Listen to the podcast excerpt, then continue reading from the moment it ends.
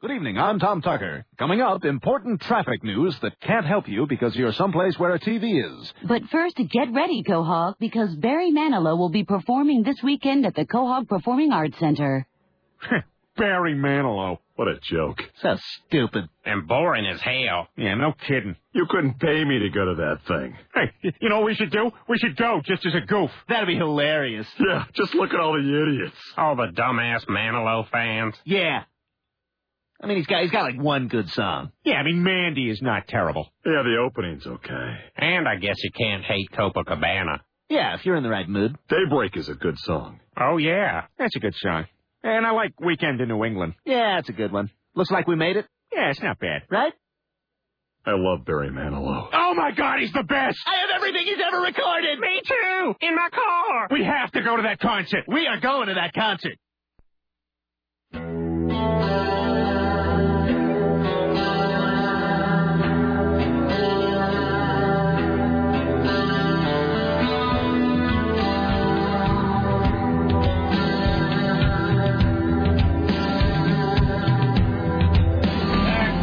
Fantastic. All right.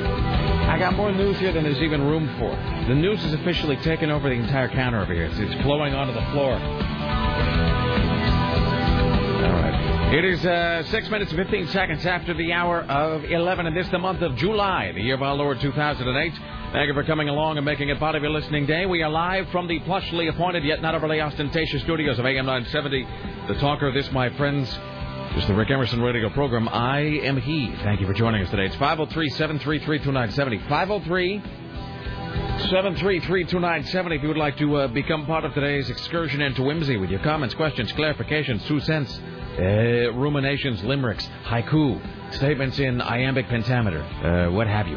It's 503 733 2970. 503 733 2970. 503 733 970. Uh, Adam from the Pimp Squad standing by, ready, willing, and able to pass along your observations about the interesting, the groundbreaking, the tedious, the mundane, the musical, the magical, the just plain weird or unclassifiable. Uh, it's 503 733 2970. 503 733 2970. Uh, you can also email if you like. It is rick at rickemerson.com. Rick at rickemerson.com. Sarah at 970.am. Tim at 970.am. Or. Adam's email address is classified. That's right. I'm sorry. I forgot about that. Uh, 503 733 2970. It is Thursday, and welcome to day 12. Thank you for coming by. All right, here's what's coming up uh, in today's program. You know, that smell is unbelievably fragrant. I have to just stop for a moment and say, here's. It's, it's something nice from the suburbs. So, Tim. Wow. So, Tim brought in. Very potent. Tim, we, we were. Oh God! And now everything, everything I have smells like some sort of fragrant Tannisborn dog waste bag. God, It's it's better than what would happen if you didn't have the dog waste bag. I suppose that's true. Uh, so we were talking the other day about how things are different in the suburbs. The, things, things in the suburbs versus things in southeast. That's the new. You know, women like to shop. Guys don't like to shop. Are you with me? Woo woo. Uh, so, the new, the new that is the suburbs versus where I live. Suburbs versus southeast. So we were talking about uh, how when I go out there with my dog, it's I'll take the, the bag or the whatever. And you were noting that in your neighborhood, they actually have these dispensers. They give out these lilac scented dog bags. And so Tim was nice enough to bring one of those in today. And here's the sad thing: A, first of all, this smells exactly like those I Am Legend air fresheners uh, that they gave us. Oh, the big bag that's still sitting right there. Oh, it's not still sitting there. I threw it away last weekend. Uh, when I came in, and I did a big when there was the big out cleaning of the studio. should, totally should have done a seven thing and hung them from all the things Oh we came in on a Monday. that would have been creepy. That would have been hilarious. There's fifty thousand air fresheners, but they were like the air fresheners that looked like Will Smith's Mustang in I Am Legend, and they all smelled vaguely of pine. Uh, and so this sort of smells like that. In any event. But you know, the sad thing is the studio is just such a den of funk all the time that this is actually making the studio smell a lot, a lot better. So I'm not going to take this home and. You, don't be offended. I'm not going to use this for my dog. I'm actually going to stash it in the corner of the studio so it will continue. To, so it will continue to scentify the room.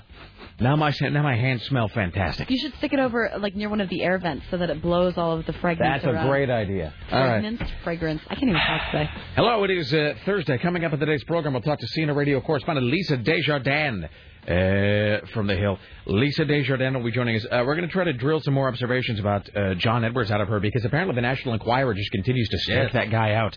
I think they sense that they're onto the story of the year with this. Uh, uh, so we'll uh, talk to Lisa. Steve Kastenbaum joining us again from Havana, Cuba today. Um, we will be doing a, uh top five. Adam will join us in the studio later on to count down the top five non My Sharona knack songs uh, of all time. The top five knack songs that are not My Sharona. Uh, so we'll get to that. Uh, speaking of John Edwards, we'll talk to Dorothy Casaseri from the National Enquirer later on in the uh, 1 o'clock hour. Uh, it is High Concept Thursday, uh, so we have our High Concept topic all set aside. We'll get to that uh, later on as well. Uh, Geek Watch coming up today. Religious Nutcase Watch coming up today. Uh, the best Greyhound story you've ever heard in your life. Unless you were somehow involved in the events that led up to the story being reported, in which case it's probably not the best anything of your life. Um, let's see what else. Uh, we continue to count down to 8808, which is coming up next Friday. Next Friday, next Friday. Uh, 8808. That is August 8th. Uh, 2008, next Friday, 2 p.m. Uh, when the great uh, the, the Portland address, the Emerson address, the speech to the the speech to all of assembled humanity. That happens next Friday, uh, and then at some point today, I mean, we have to. At some point today, we have to ha- we have to have speaks with Richie Bristol because uh, tonight's It's horror night. it's horror it's horror fest. It's hortastic. It is. Uh, so uh, tonight is is the night when Richie Bristol becomes. I was going to say a man, but I don't even know what it is. He, today, No, I think he's going to become a lady. tonight's when he. tonight is the night when you're going to become a lady. Uh, seriously though, isn't he going to wear his lady attire? I don't know. I thought that he was going to. I think that the one hooker he got does specialize in both the handicapped and the cross dressing. Uh, and it is conceivable that Richie could be quantified as both of those things. Um, so, uh, but so tonight, so Richie Bristol's gone all this week because he's in Nevada, and as an adjunct to his regular sort of Las Vegas trip, he's going to be going to Sheri's Ranch, uh, where he's already put down a $900 non-refundable deposit on Ladies of the Night. Uh, a, a, a, and I think it's like a, it's like a blonde girl, like a black chick, and and a, and a redheaded chick, and that's the it's that's his Neapolitan. Uh, so apparently that's going to happen tonight. So he's put down like 900 bucks. Like he's put down almost a, like a just a, a, a is that a yard? When they say three yards, is that a thousand dollars? When a guy I had to put down four I yards. don't know. I've never paid for a horse. Tim Riley gets his horse for free. oh, Adam. Can I trade these whores out? Can we get an annual? Uh, Get Adam a whore. No, I, I I can see Richie's point though. It's more of a, a, a rainbow of colors that you can't obtain here. it is the United Colors of the United Colors of Benetton, but they're whores. Right. Uh, okay, so we got to talk to Richard today. Uh, uh, let's see, and I, I could I could sort of promote some other stuff, but we all know we wouldn't get to it. Um, oh, glorious bastard of the week! I got that right here. You may be the glorious bastard of the week. So we got that coming up, and then one random caller who gets on the air today will win a copy of Lost Boys 2: The Tribe. Prepare to sink your teeth into the long-awaited, highly anticipated next chapter, the cult phenomenon started by the 1987 cult classic The Lost Boys. When Warner premieres Lost Boys: The Tribe uh, arrives on Blu-ray and H uh, and DVD rather uh, this week from Warner Home Video. The all-new chapter stars Tad Hilgenbrink and Angus Sutherland, with appearances by Corey Haim and Corey Feldman as Edgar Frog. Uh, that is Lost Boys 2: The Tribe on DVD this week uh, from Warner Home Video. I can't Uh, wait to see that. I think we might have a spare copy laying around at the end of the week. I don't know, but see, don't. But I don't know. I'm don't going to get that excited. I'm not going to get that excited. I mean, it's possible, but I don't know. Uh, so that goes out the door to one random on-air caller today. Uh, it's 503-733, uh, 297. Uh, where did Tim go? He was just here. I think he printed something. All right. Well, I guess I'll just sit here and amuse myself with nothing in particular. Um, uh, and so forth. Oh, and and today, either today or tomorrow, probably tomorrow, but it is not definite. Probably tomorrow, uh, we'll need to start uh, sort of clarifying uh, and quantifying the parameters for Timmy Ryan's jogathon or whatever it is that's going to be happening because we're going to try to do that. Uh, Timmy Ryan's the healthiest Tuesday. guy I know. He's a vegan, Sarah. He runs a thousand miles a minute. In Converse. Uh, he will be uh, so that's going to be probably next Tuesday. So we'll need to, we'll, we'll need to sort of have some things, some ideas of how we want to do it put together. Because here's the thing: I think I speak for all of us when I say that we know he's going to try to weasel out of it. Mhm. Like we're going to bring him into the studio Monday, and he's going to be like, "Well, I was all set. I can't do his voice." You know who does a good Timmy is Adam. Adam does a pretty good Timmy Ryan. Can we have Adam in here as Timmy Ryan later on? Yes, yes, we can. Oh, and uh, so speaking of members of the Pimp Squad, I'm throwing just a million things out right now. The the other thing we have to do, we have to do this either today or tomorrow. Richie Bristol, God love him, uh, it, for all of Richie's weirdness and and insanity, is you know he's really fantastic at his job, and is just you know, and the- one area at which Richie really excels is booking guests for the show and just sort of rounding people up that we didn't think were gettable. I mean, it sounds weird, but I mean, who knew we were going to be able to get kids, the kids of Whitney High to come and sing in the studio? You know what I mean? Uh, and I think next week we're talking to Ariana Richards from Jurassic Park and Angus.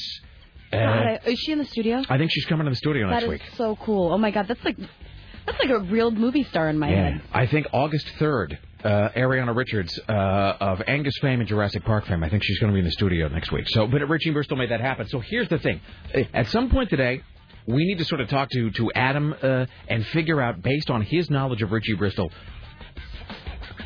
In other words, we've had a lot of guests on the show because it's somebody that I want to talk to, or we've booked somebody because it's somebody that Sarah's into, or you know, there's some guest you know we're trying to get because Tim is a fan or whatever. But I think we should try to figure out who Richie Bristol would really love to talk to, and then we should try to get them on as a sort of uh, thank you uh, present to Richie. You know what I mean? We may not be able to get it sort of buttoned up by the time he gets back, but I think we should try to figure out who Richie Bristol uh, would like to like who would sort of excite him as a guest. But what is Richie into? Do you mean now or you mean later tonight? Rick Emerson. Uh, I don't know, but see, that's the thing. I don't know. But Adam probably has a better idea. Uh, so, all right. Tim Riley, uh, back from the dead, working on the following stories for your edification on this Thursday. I am indeed. You sound fantastic. Well, I went home and I went ginger root crazy. I, I I chomped on it for hours. I did get an And- and email they, from you uh, last night saying ginger- my mouth is on fire. Yeah, well, I had no idea what it was. Oh, it burns. I, I had. Is this normal? I mean, I, I feel like my mouth is being stretched like the Joker's. Like one of you got the ginger root from China by mistake. Yeah. Now, did you get like a prepared, like a candy, or like a full-on ginger root that you just chopped up. It looked like a chicken leg. Yeah, no, that's an actual real ginger root. Yeah. Yeah, that's see, that's you're a good man. That's the thing. That's the Well, un- works. That's the that's the full strength ginger right there. So I, I chewed on it for a while. All of a sudden, I felt my insides on fire. And I, I wanted to email you so you knew if I died what happened. that it was my fault for having you chew ginger. Exactly. Uh, there was no response, so I figured it was normal. so I kept checking back see if there's a. There was no response, so I figured it was. did you send me a thing saying your insides were on fire? Well, no, I said this is very, very hot. Oh, you said yeah. And, and I thought maybe you'd respond. There was no response. Oh, Like, I'm sorry. I just I should have told him. no, no. I just uh, yeah, no. I just read that and I said, well, and in my thought process, I saw this email from you last night where you said, I'm chewing in this ginger root. It's very, very spicy. It's fiery. Yes. And I read it and I thought, well, all is working according to plan. And I didn't really think of it. It never occurred to me that that would have been a warning sign to you as you were chewing on it. Yeah, I had no idea what it was like. so at the same time, I'm I'm grinding it up to make tea. Yeah. And uh, also I made some tea. And all of a sudden, I woke up this morning and like magic, my voice. Well, I'm 75 percent. I would say you sound, yeah, you much improved over yesterday, though. Uh, ginger, and I almost hesitate to recommend it to people because, as we always say, there's nothing worse when you're sick than every jackass in the world is coming up with like some stupid home remedy that never works. And it's But you're not like every jackass in the world. no, and that's and the thing is, I've only, uh, you know, eh, I sort of arrived at the ginger thing because we know so many guys who are in bands and so many singers. I remember I was losing my voice at one point. It was at the that one of those parties we did at Billy Reed's when that place is around, and it was uh, John from Porn Store Janitor. And I, you know, my voice gets at the end of the listener party, it's all scratchy. And John's like, "Dude, ginger." And I said, "Really?" And he goes, "No." He's like, "I wouldn't lie to you." He's like, "He's like, as a singer, he's like, no matter how much I'm screaming, yelling, smoky, drinking, whatever, he's like, take some ginger, you're good for about 45 minutes." Uh, and so I tried it, and it worked. And so now it's a thing I recommend everybody. So we're glad to have you It's back. like in- it burns the bad off of your throat. That's exactly what it is. It's like it scores out the illness. Uh, so back in in mostly full voice, Tim Riley. Yes. So illness be gone. In the meantime, I lost my headline. Oh, here it is. Uh, TriMet was listening to us. They are promising to gate and check tickets at 82nd and Gresham stops, Mhm. and actually have uh, humans here enforcing the law. Well, we'll see if that happens. So, and then uh, we'll talk more about the proposed bike helmet laws. A Greyhound, I, I've gotten a million links to the story today. We know a Greyhound bus passenger was decapitated oh yeah. by a fellow traveler in Canada, of all places. The Bridgeport Village PF Chang's closes after customers become sick. A boa constrictor bites the neck of a Florida woman visiting a zoo. A stinky 440 pound gambler is evicted from a casino. And a New York woman burns to death cooking. Well, okay. There you go. Happy Thursday, everybody. Uh, by the way, uh, just like you, I got that Greyhound story sent to me by about 7,000 people this morning. Don't forget, when you buy a ticket on Greyhound, you're buying a ticket to adventure. Uh, all right, joined today as always by the lovely and talented Sarah Stillen. Hello, how are you? Hello, I'm, I'm well. Uh, Tim and I were talking about that P.F. Chang's thing this morning. My friend works at that restaurant. I have never gone to P.F. Oh, Me you don't know neither. what you're missing. Neither. Uh, well, you mean in Bridgeport or elsewhere? Well, uh, so it- it- I, it- to be fair, I, don't love know. the Great Wall of Chocolate. Yeah, see, and you talk about that Great Wall of Chocolate Wall of thing. Chocolate. It's a cake thing, isn't it? Is it a It's slice of cake? Well, it's what an average person would eat, but I always uh, cut it in half and give it to the other person I'm dining with. Are you now? Are you saying that it's like what an average American would eat? Yes. Okay. For dessert. After consuming uh, tons of food, they have room You for a 20 pound piece of cake. You got that cake that's uh, three foot high? Well, because I think it's a claim jumper. They have that thing to where it's a piece of cake that is a, it is a foot across. It's the 12 inch cake uh, that Dan Savage talked about. So now P.F. Chang's is that like a? It is like a? Is it like Chinese bistro sort of a thing? It's Asian. Asian? Okay. So a little bit of everything. It is the best of Asian cooking. there's one downtown too. So I feel like I got to go Which there one at is some Candace point. for? Yeah, I think I'm the last man on earth that hadn't eaten there. You Uh, must go. All right. Well, maybe I'll do it this weekend. Uh, hello, Sarah. How are you today? Hello, I'm doing very well. right. I watched uh, Project Runway yesterday. Have you ever seen that show? Oh yeah, resolve It the is skirt. so good. Make it work. Well, there's a girl who was my friend. So this girl Leanne, who used to work at the Mercury, she was my friend Amanda's roommate uh, Mhm. for a while there, and so she's one of the competitors on that show. And she In this almost- season? Yep, in this season. Yeah, she almost won the competition last night. Yeah, I. Uh, I mean, it's not like I sit down to watch it intentionally, but it's one of those things that It's it, good. I get it by osmosis because Lara watches it. See, and I've never, I've never watched it before. All I've watched is America's Next Top Model, and I'm not a big like TV person. But uh, the bar was that last night. They had like this this night, this uh, Project Runway night. So Right. A lot of uh, her friends, since she's from Portland, come and you know watch it there. And it was, it's really good. The people are intelligent, and the designs are really interesting, and it was And a it's fun show. it's a strangely compelling show in it, it, at least for me, because I find myself look, I care less than nothing uh, about fashion, as you know, uh, and so it's just because I have no sense for and it. it makes you care. That's the thing is I sit there and I find myself and it's like five minutes gone of my life, I twenty talk to minutes the bar, gone. You're like, I really, I really do like the design on that. That's the thing. You know, you always love to criticize the way women dress. Exactly. Everybody does. That's that's the thing, and the show empowers you in a negative way. Like it lets even it lets even the most.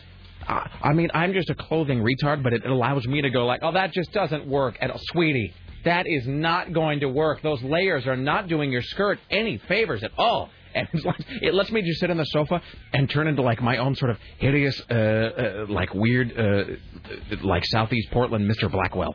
So the, uh, but that's where I got that phrase which I, I never really I, you don't really ever realize how weird something sounds until you say it in sort of you know like objective conversation because after watching Project Runway I was in my office at one point and somebody came in and they had some problem with something like some salesperson came in with some issue and we were trying to f- sort out the issue with whatever their problem was and as as they left my office I just go resolve the skirt!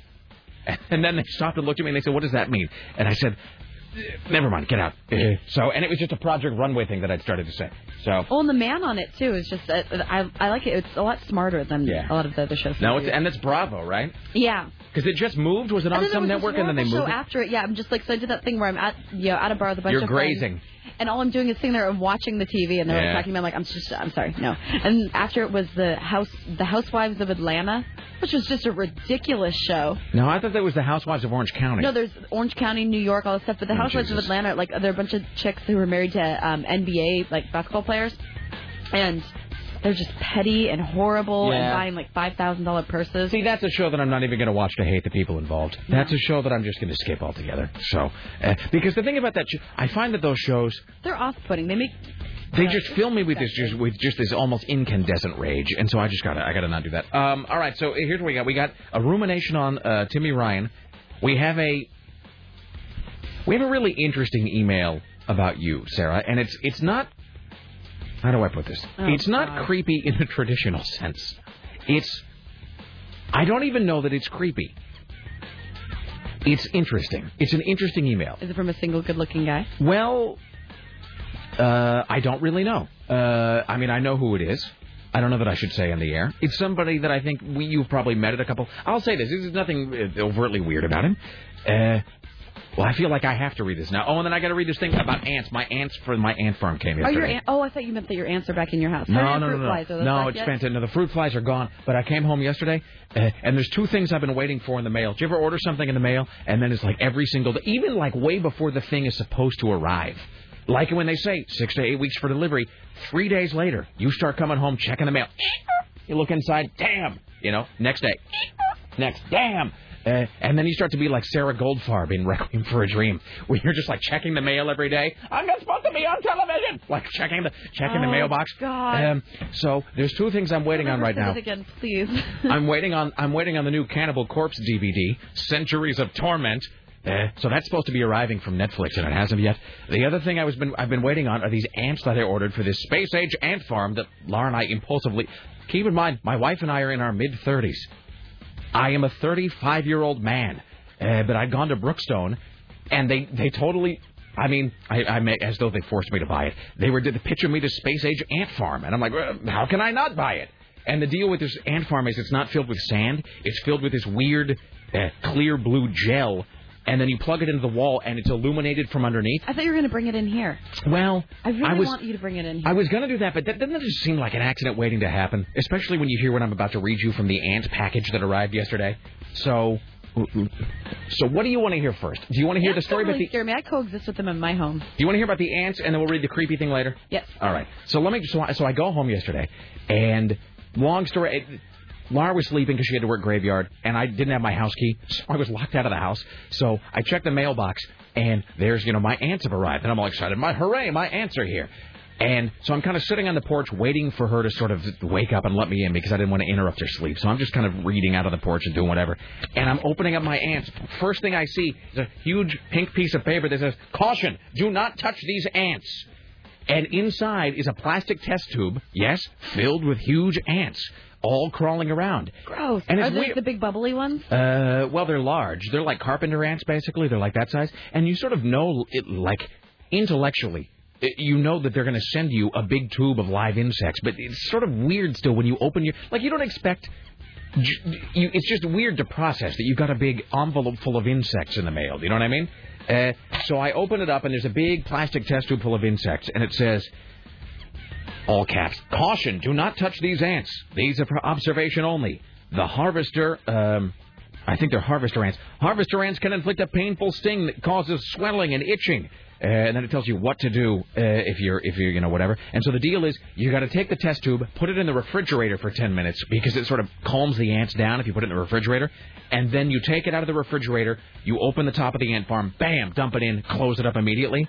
And it says this is the this is the sort of freaky part here. This is what makes the ants sound as though they could be real trouble. It says uh, after 10 minutes in the refrigerator, you should be able to dump the ants into the ant farm without difficulty. If any ants escape, and then it says in the biggest letters you can imagine, do not touch them. Use a spoon and a dustpan to gather and destroy them. What? If the What's ants wrong escape, these freak ants? do not use a spoon and a dustpan to gather and destroy them. How about a Roomba? Uh, or a Roomba, which is actually here in the studio, unfortunately. And then, and then at the end, they tag it with, if your ants are dead, email to, I swear to God, email to dead ants at antalive.com. So, anyway, but the ants were all alive. So, Dead ants at ants alive? So- is there a dead ant desk? uh, I bet That's in apparently so. That's Well, in India but- somewhere. But then don't, dead ant desk. but then you start thinking about like, well, whose job is it to gather 25 ants and put them in a plastic test tube and package it? And how do they do that? You know what I mean? Like if you're not even supposed to touch the ants, because it's just like use gloves if you have to handle the ants at all, destroy them immediately. Eh, like, so how do they do? Is there a guy with tweezers? Is there a big bucket of ants and a guy takes the test tube and just goes and scoops it in? How do they get the 25 ants into the test tube to begin with, without killing them because they were all alive? Maybe there's a big like ant bucket and they just scoop like an in. ant sucking machine. But I mean, but, but see, I'm thinking it must be that. It must be some low-level vacuum because the ants were all intact, alive. There were no extraneous ant pieces, so it's not like they're just scooping it out like an ice cream scoop. I have no idea how the ants get into the test tube. Anyway, so I put the ants in the refrigerator, leave it there for 10 minutes. Ants calm down, uh, and then I, you know, I take the ant farm and I take the top off, and you know, Laura comes out because she's been watching me check the mailbox every day like a moron uh, for the ants. I take the top off, I dump the ants in, they all go in, fine. I seal the t- the ant farm back up. Uh, and of course, the ants are immediately running around like, "Where are we? Where are we? This is freaking us out. What's with this exciting new place?" So the ants are trying to sort of get a handle on things. I put the ant farm up by my desk in my home office, and it was at that point that I had to take Laura to work. So this is at about 10 minutes to 7. So at about 6:50 last night, we put the ants in, we put them on the shelf, We get in the car, I take Lara to work, and then I drive immediately back home, which takes all told about 25 minutes. So, in 25 minutes, I get in the car, take her to work, come back home. I come back, and these ants have already dug out just these huge trenches in this ant farm. I mean, and they're, ti I mean, they're, they're freaking ants. And they've already just dug out these huge, like, it's like they're getting ready to put in irrigation Okay, maybe. I don't want them in here. It's, it's, It's a little evil if you're supposed to destroy them and they're digging trenches. It's a little terrifying. And then you start to think about this. I mean, I don't mean to be like a stone college student here, but let's think about this for a second. Presumably, these ants don't really know each other. Do you know what I mean? Like, it's an ant. They probably just came out of a big, as you said, like a big bucket. The ants don't know each other. They get dumped into this completely foreign environment that is filled with blue gel.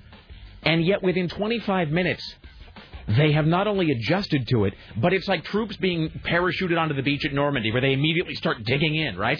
Lay down the sandbags, dig a foxhole. so you're Like- watching them like eat all of the that's yeah, like they. But but here's the thing: there's just 25 ants in the thing, and yet they immediately all start working together because it's. I'm watching it because it's a conveyor belt. You do sound like a stone college student. But think, but their brain is the size of like a pinpoint. I mean, it's not even the size of the pinhead. Their brain is probably so small you can't even see it, and yet they somehow all know to work together, and they immediately have this fireman's, this bucket brigade thing going on, where the ants are digging stuff out, passing it, and then they're stacking it in a little corner. And I come in this morning, and they've got tunnels built everywhere. They've got a whole section set up where they're just putting the stuff that they dig out. They're all working together. It's a little terrifying. I mean, it's equally impressive and awful, like all at once. So, Siri, I told I told Laura like at some point you know that like it, we're going to come in and uh, they will have constructed some sort of pulley and lever system to get the lid off of the ant farm and they'll be coming for us. Like that's the thing. It's just it's when you watch ants like that and you see how organized they are, you realize that at any it's amazing that they haven't just taken over the whole planet by now. I mean, they're way more efficient than any group of people I know. It's it's more than a little freaky, actually. Um, I got this one other thing to say, then we'll take a break. We'll come back. I don't get to hear the creepy email. I can read you the creepy email now, or I can tell you this shameful thing I did last night. Ooh. It They're seems like you want to tell us the shameful. Thing. Let me just say the shameful thing. Get out of the way. So I had to go to the so I had to go to the supermarket last night uh, to buy it was just like deodorant or something, but I had you know to, but to buy an, an actual necessity. But of course, what do I do every time I'm in the supermarket? I go to the junk food aisle because I'm a big fat ass bastard. So I go in and of course I have a weakness uh, for like Triscuits and like bad sort of processed cheese. So I go into the snack food aisle at Safeway, and there's another guy, and it's like we're coming into the snack food aisle from opposite ends. Like he's coming from the north side, I'm coming from the south side. And he's walking down the aisle of the snack food section at Safeway, and so am I. And we sort of meet in the middle, and it's clear that he is also wanting to get something from the like spray cheese section. There's that one hole where it's just spray cheese and Cheez Whiz and pasteurized cheese food and all that. And it's clear that he wants something from there, and I want something from there. And so we're both walking towards each other, and almost like on a dime, we stop, turn, and we look at it, and then neither of us moves. Because clearly, neither of us wants to be seen getting the spray cheese. So it's like this weird Safeway snack food shame face off. And I, for what seemed like an eternity, I mean, it was probably no more than 40 seconds, but still, both of us You guys are both there, standing there looking at the spray cheese for 40 looking seconds. at the spray cheese, neither of us moving, and then I'm starting to pretend to study the crackers. At one point, I swear to you, I bent down and I just pretended to tie my shoe. Uh, I'm like, I don't need anything here. You just do whatever you want. And I bend down to tie my shoe, and just like as soon as I bend down to tie my shoe, he reaches up, spray cheese, and like runs. And then I'm like, fantastic. And then I grab my spray cheese and I go out the other end of the aisle. There you go. The end. Rick Emerson, H5. Back after this with a weird email, some ant calls, and Lisa Desjardins. Stay there.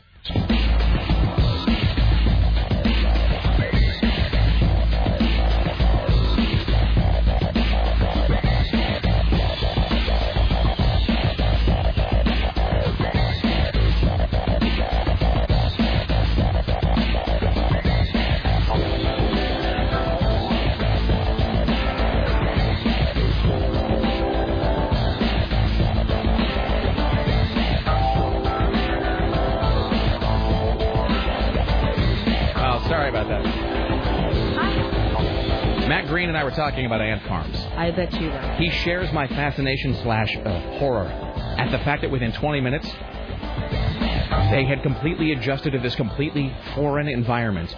Because it's like you never run into clear blue gel, like in the woods or something. And that within 20 minutes they'd adjusted and they'd all figured out exactly how to proceed, and the plan had been distributed among every ant in the colony. Bam! Digging away. whole thing's kind of freaky. Let's welcome now to the Rick Emerson from the Hill, CNN radio correspondent to the stars, Lisa Desjardins. Hello there. Hey there. How are you? Good. How are you? I'm fantastic. You know why? I don't know why. Because uh, yesterday in the mail I received the many ants needed to populate my new ant farm. no, you didn't. Really? Yes, I did. Hello, I'm 35 years of age. I have the I have this. I swear to you, on the front of the, I got it at Brookstone, and I it's it's clearly it's one of those things where they just target uh like 30 something nerds who have disposable income. Because it's not like the old school ant farm filled with sand. It's like this weird, like super, like sharper image ant farm, and instead of sand, it's got this, it's got this sort of this semi-transparent blue gel, uh, and then it's also underlit. It's got all these tiny little lights mounted in the base, and you plug it in, so the whole thing is sort of has this weird fluorescent glow day and night, so you can observe it at any time. Uh, and so then I, or, but you have to order the ants separately, and after many many weeks, they arrived in the mail yesterday. And so eh, here's what I did: rather than watching television, a movie, one of my many video games, reading a good book, what have you, uh, I actually just sat there and stared at ants moving around inside a little square for about two hours last night. Oh, that's. You know what it is? It's like having an itchy fish tank. I don't. I don't even really know what that is, but it made me laugh. An itchy fish tank. You know what I mean? Like some people are like, well, I have a fish tank because I watch it and it's very relaxing. This is sort of like a weird, scratchy, tiny version of a fish tank. You know what? I was at a Thai restaurant yesterday, and I spent 15 minutes watching a turtle with a snout. It had a pig nose. Wait, what? A pig nose turtle. Where? I've seen pictures of those. What? It was bizarre. Where? Where? Where? where, At this where- place, uh, this Thai restaurant on Belmont, and I was there. A turtle with a It, snout? had, it was a turtle with a pig nose. It was the weirdest thing ever. It had like this long kind of snork-like nose, and then at the end, like these two big holes. So, hey, speaking of turtles with snouts, have you seen that thing that washed up on Montauk? Who? Anyone? Hello? Oh, me? Sorry. Bueller? I was stepping out of the conversation for a minute. No, but I know that apparently uh, Jeanne Moos is doing a story on it. Real, I love Jeanne Moos. She's fantastic. On in Montauk, uh, M A N T A U K, there is this insane looking sea creature that washed up on shore, and no one can figure out what it is. Uh, it's, Really? It's, it's it's the weirdest looking thing, and everybody wants to keep everybody keeps wanting to say that it's a turtle with no shell, but that doesn't really work because because a shell It's, a, it's a skeleton. yeah, a turtle isn't like a hermit crab. It can't just crawl out of the shell. Uh, a shell actually grows out of a turtle's spine. So to not have a shell, as somebody once said, it would just be a bag with guts coming out. I mean, that's I hate to be gross, but I mean, you can't really just take the shell off. It's the weirdest looking thing. It's kind of freaking me out a little bit. So Oh, the pig-nosed turtle is just hypnotic. I'm sorry that we're wasting your time talking about ant farms and turtles. I feel really informed. I didn't. I saw that uh, Jeanne Moos was working on this story. I had no idea what it was about. It's unbelievable. It's really this. The creature is very strange looking. So, uh, but anyway, just just to wrap up this ant farm thing. So, but it, it's just, and I know the audience had to just hear me do this whole thing like five minutes ago. So I'll, I'll just do a Reader's Digest condensed version of it now. But the ants are simultaneously fascinating and terrifying because, as I was telling the engineer. It's not sand. It's this weird blue gel that is, you know, they can pick it up and, you know, the, in other words, it's solid enough that they can cut pieces out and carry it away to tunnel. And it also has like nutrients sort of in it, so they can also eat that. But, but it's like if you're an ant, y- y- you have, I mean, evolution hasn't prepared you to deal with a weird blue gelatin. I mean, that's just that's a thing you've never experienced. And yet, I put the ants in the ant farm. I take my wife to work, come back home. In the space of 25 minutes, all of these ants who presumably don't know each other, it's not like they're all from the Ant Rotary Club, they have adjusted, they have all gotten together, coordinated their efforts, and they've begun a like a con- you know like a concerted effort, uh, a, a coalesced effort to dig a series of tunnels. How does that even work? Wow. I mean, it's a little. They I'm- just know. like you, you can't look. uh, We are supposedly a highly evolved apex predator. We humans. You can't get three people here to agree on lunch, uh, and you got 25 ants, brains the size of pin specks, uh, who have all adapted to this alien environment and that have all completely organized themselves and have a whole fireman's bucket carry thing going with digging holes. It's it's it's unbelievably terrifying to me. Wow. And so, so basically, you're waiting to go home and now see this metropolis. That's uh, here's the, the, they were going at a really rapid pace to it. Now I'm just talking about ants a lot, so I apologize. But uh, but I mean, it, all first of all, they're digging straight down you know, because as the tunnel goes down, you got to carry the stuff back up. It's like, you know, digging on a mine. So they're going down, cutting out the next chunk, taking it up, and throwing it in this pile in the corner of the ant farm up top.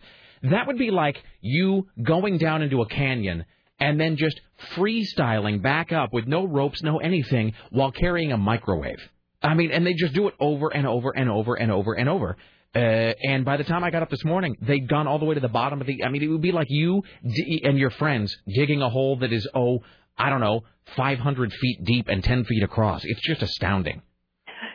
You don't really care about any of this, I can tell. I, I knew it's because I don't know the ants personally. That's my my wife actually said at one point she goes she because she came home and I couldn't tell if she was mocking me or not. She said she said, "Can you tell any of the ants apart?" As though she were speaking to a small child. And I said, "No, they're you know they're just ants." And she said, "Well, could we re-refrigerate them for a few minutes, get them calmed down, and maybe put dots of paint on a couple of them so we could track our Right. favorite ants?" that's what you should do. That's why I love my wife right there because she wants to put the ants into hibernation so we can mark them and follow them around the ant farm. It'd be great, especially if you could have glow in the dark markers. Ah, there you go. It's like when you go to the fish tank at the pet store when you're a kid and you try to like keep your eyes focused on the one fish as it sort of swims around in the school with all the others. All right. I don't even know what we're All right, talking so about have today. you spoken to Jim Roop yet today? No. Because we- we're just getting the news alert. Not that Oregon cares about California, but uh, Governor Arnold Schwarzenegger has in fact eliminated 22,000 part-time and temporary government jobs. Wow. 200,000 state workers are to receive the minimum wage. Damn. Yeah, Minimum wage. minimum wage. Here's the horrible thing about that. So Jim, yeah, so Roop will know all about it, but I'm just past. It just happened. I mean, the awful thing about about the state workers getting minimum wage is that's the sort of thing that I think uh, just the average nitwit hears and go, "That's right, stupid government fat cats." But I mean, it's not it's not fat cats. It's like it's like guys who are like trying to trying to you know trying to make a little you know trying to. It's just a, it's a job, you know. Right. It- it- I mean, those aren't. That's not like a. It's not like one of those things where Steve Jobs agrees to get paid a dollar for one year. Uh, I mean, these are these are people presumably who just have regular, ordinary jobs. They just happen to be for the government. Now they're getting the uh, getting the shaft, as they say. All right, well, whatever. Um, Roop will know. Roop know all uh, about it. Yep. um, I am at this moment engaged in a debate with the CNN newsroom uh, because you know we had earlier today a judge here in D.C. ruled against President Bush and ruled that in fact Congress can subpoena White House officials. I don't know if you remember the whole U.S. Attorney investigation. Congress subpoenaed Harriet Miers and Josh Bolten. And the White House said, nope, uh, you can't do it. They are immune because they work for a separate branch. You, you do not have power over us. Congress, well, a judge has ruled that Congress does have the power to force top White House staffers to come and testify. Now they can testify and say, we're telling you nothing. They can invoke executive privilege, but they have to show up and they have to, according to this ruling, hand over documents. This can be appealed. So that's going on.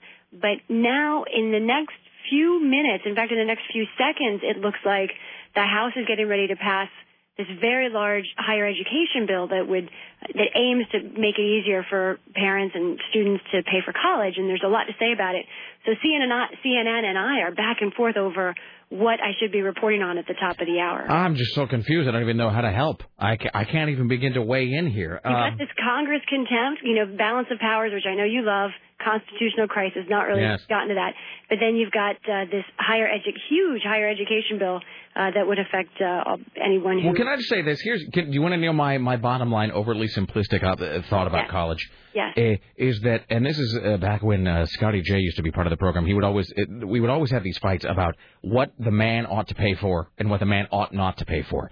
But it seems to me that there's certain things that the government ought to just have the responsibility for paying for. And it, it seems like on the one hand, if the government is constantly going to tell everybody, as they do, that that college that you need a college degree to make something of yourself.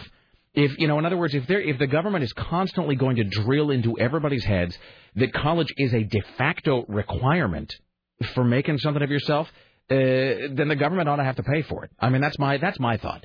Wait, Uh, is it the government that is drilling that into people's heads? Is it really? I think. I mean, I mean, would don't you? Wouldn't you not agree that Isn't, if that, you not it really Hollywood?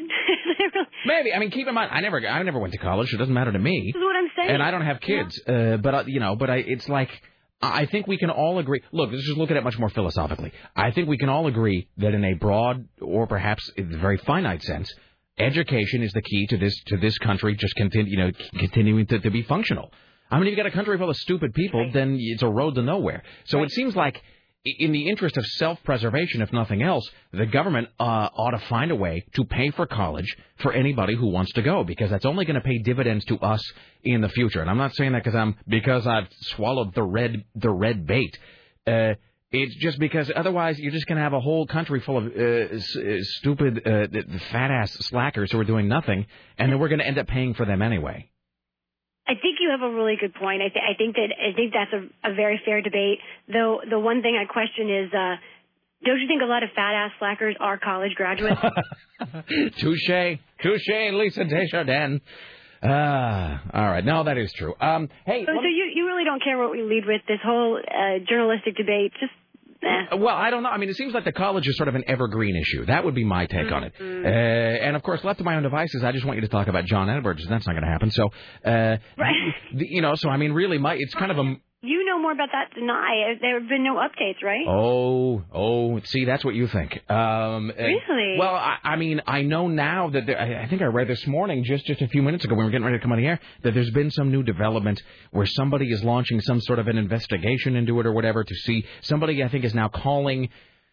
Somebody, I think, if maybe maybe I'm getting this wrong, I'm reciting this memory. I think somebody is now calling for an investigation because of the same thing. They want to see if any if if John Edwards at any point in the, the past few years has been using any sort of government money to pay for anything that looked like it might have been tied to this woman with whom he's allegedly involved, sort of the, the Uh, Giuliani thing. They tried to get Giuliani on. that. Exactly. So I think, but, but we are actually because uh, I have no standards of my own. We are in fact going to be talking to uh, one of the writers of the National Enquirer later on today uh, because Well, no, you're going to the source. That you know, there's something to That's what that. I'm saying. So, uh, I mean, I'm for anything that involves anybody being held in contempt or any there being a face-off or anything where any part of government is quote hanging by a thread.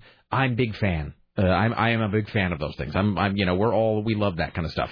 The college thing is just one of those issues like healthcare. It's not going to be solved today, tomorrow, next week, or next Shrove Tuesday. It is uh, it is not going to be taken care of anytime soon. So you can do that. You can put that in your days I've overslept and gotten to work late and don't really have anything planned uh, pile. Wow, gee, I I guess this is this is the difference. This is why it's important that I don't just hang out with people in Washington. I, you know, this, it has taken years to get this bill passed, and it just, in fact, three minutes ago just got passed. It's a 1,200 page bill. I mean, maybe it's sort of like a, eh, yeah, so that's Okay, let me let me just. I know you probably have to run here, but but bottom line it for me in 20 seconds if you can. The impact on the average American of this bill that's been passed. Well, big impact on some colleges because it's going to essentially sh- try and shame many colleges into keeping tuition costs low. Going to have like a, a watch list and show exactly who's raising prices and how. Also going to uh, have make sure that students have to get their book le- book lists ahead of time. Also, uh, lots of lots of and it's hard to say in 20 seconds, but there's lots of regulations on uh, the textbook industry because you know textbooks very pricey, sort of out of control, and and this would try and rein in those costs. Now, there is a fair point about this bill. Ah, now you've opened up the box that uh, many people were saying that Congress should just put caps on tuition increases. You can't shame anybody in this country into doing anything. That's the issue. That's I mean, really, the- the- the- Yeah. we are a country without shame. Our shame was removed at birth. I've lost my argument, but at least we had it. The people in the CNN newsroom are too chicken to even debate me. They won't tell me who's making the decision. You know why? Because they're afraid of you. Maybe I, I do get it. I can be a little. They fear your rapier-like uh, intelligence. I don't think that. I think it's because I, I can get a little mean when I'm on a on a mission. Yeah, but uh, you know, but we like that about you. Yay! All right. Well, uh, I'm sure that you'll. Uh, I'm sure that you'll make the best of it. All right, let me know about Edwards and uh, you know. I absolutely will. Until then, uh, watch out for ants. Okay, you. All right. Thank you, Lisa.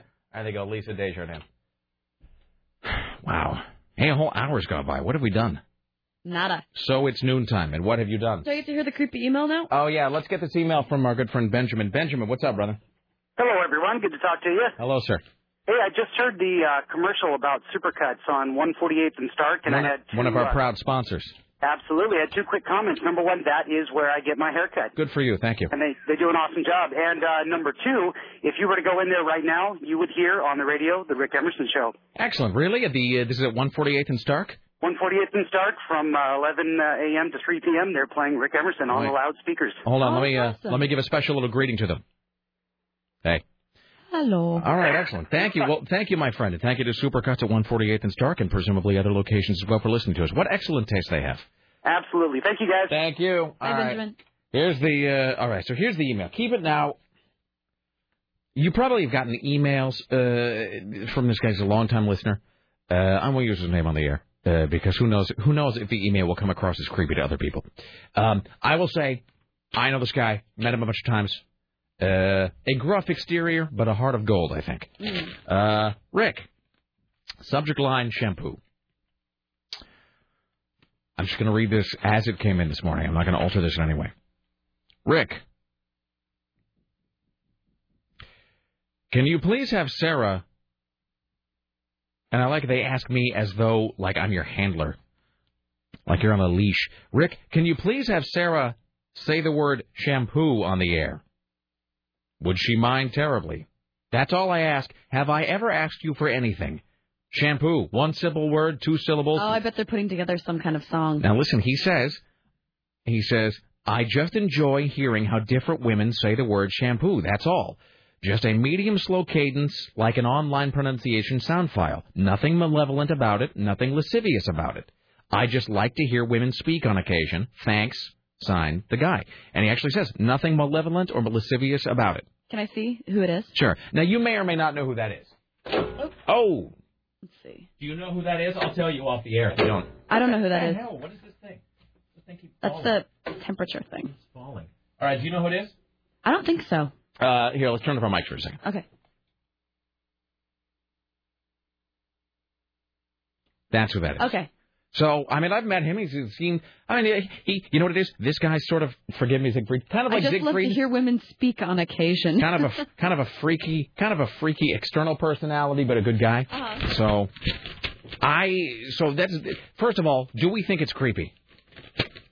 Uh, no. So you don't think it's creepy? You know what this is like? This is like that. Uh, this is like in in the you know passport. This is totally like that Warner Brandeis thing in um in whatever. All right. So are you gonna are you gonna accommodate him? Shampoo. You just like give me a couple reads on it. Now I'm starting. If I have to do a couple reads, it sounds it's starting to sound creepy. Do it naturally. Use it in a sentence. Uh, I actually did just buy some new shampoo this weekend. There you go. Really, because I, use the 99 cent swab stuff usually, and my mom was like, "Your hair looks so damaged, there," and she actually brought me to a hair supply store and bought me expensive shampoo Excellent. and conditioner. Good for your mom. All right, there you go, sir. Uh, let's uh, let's let's hope that that satisfies whatever you needed satisfying. So there you go. This is a good time to break. All right, it's 503 733 2970. 503 733 2970. It's the Rick Emerson radio program. Back after this with Tim Riley. Go nowhere, my friends.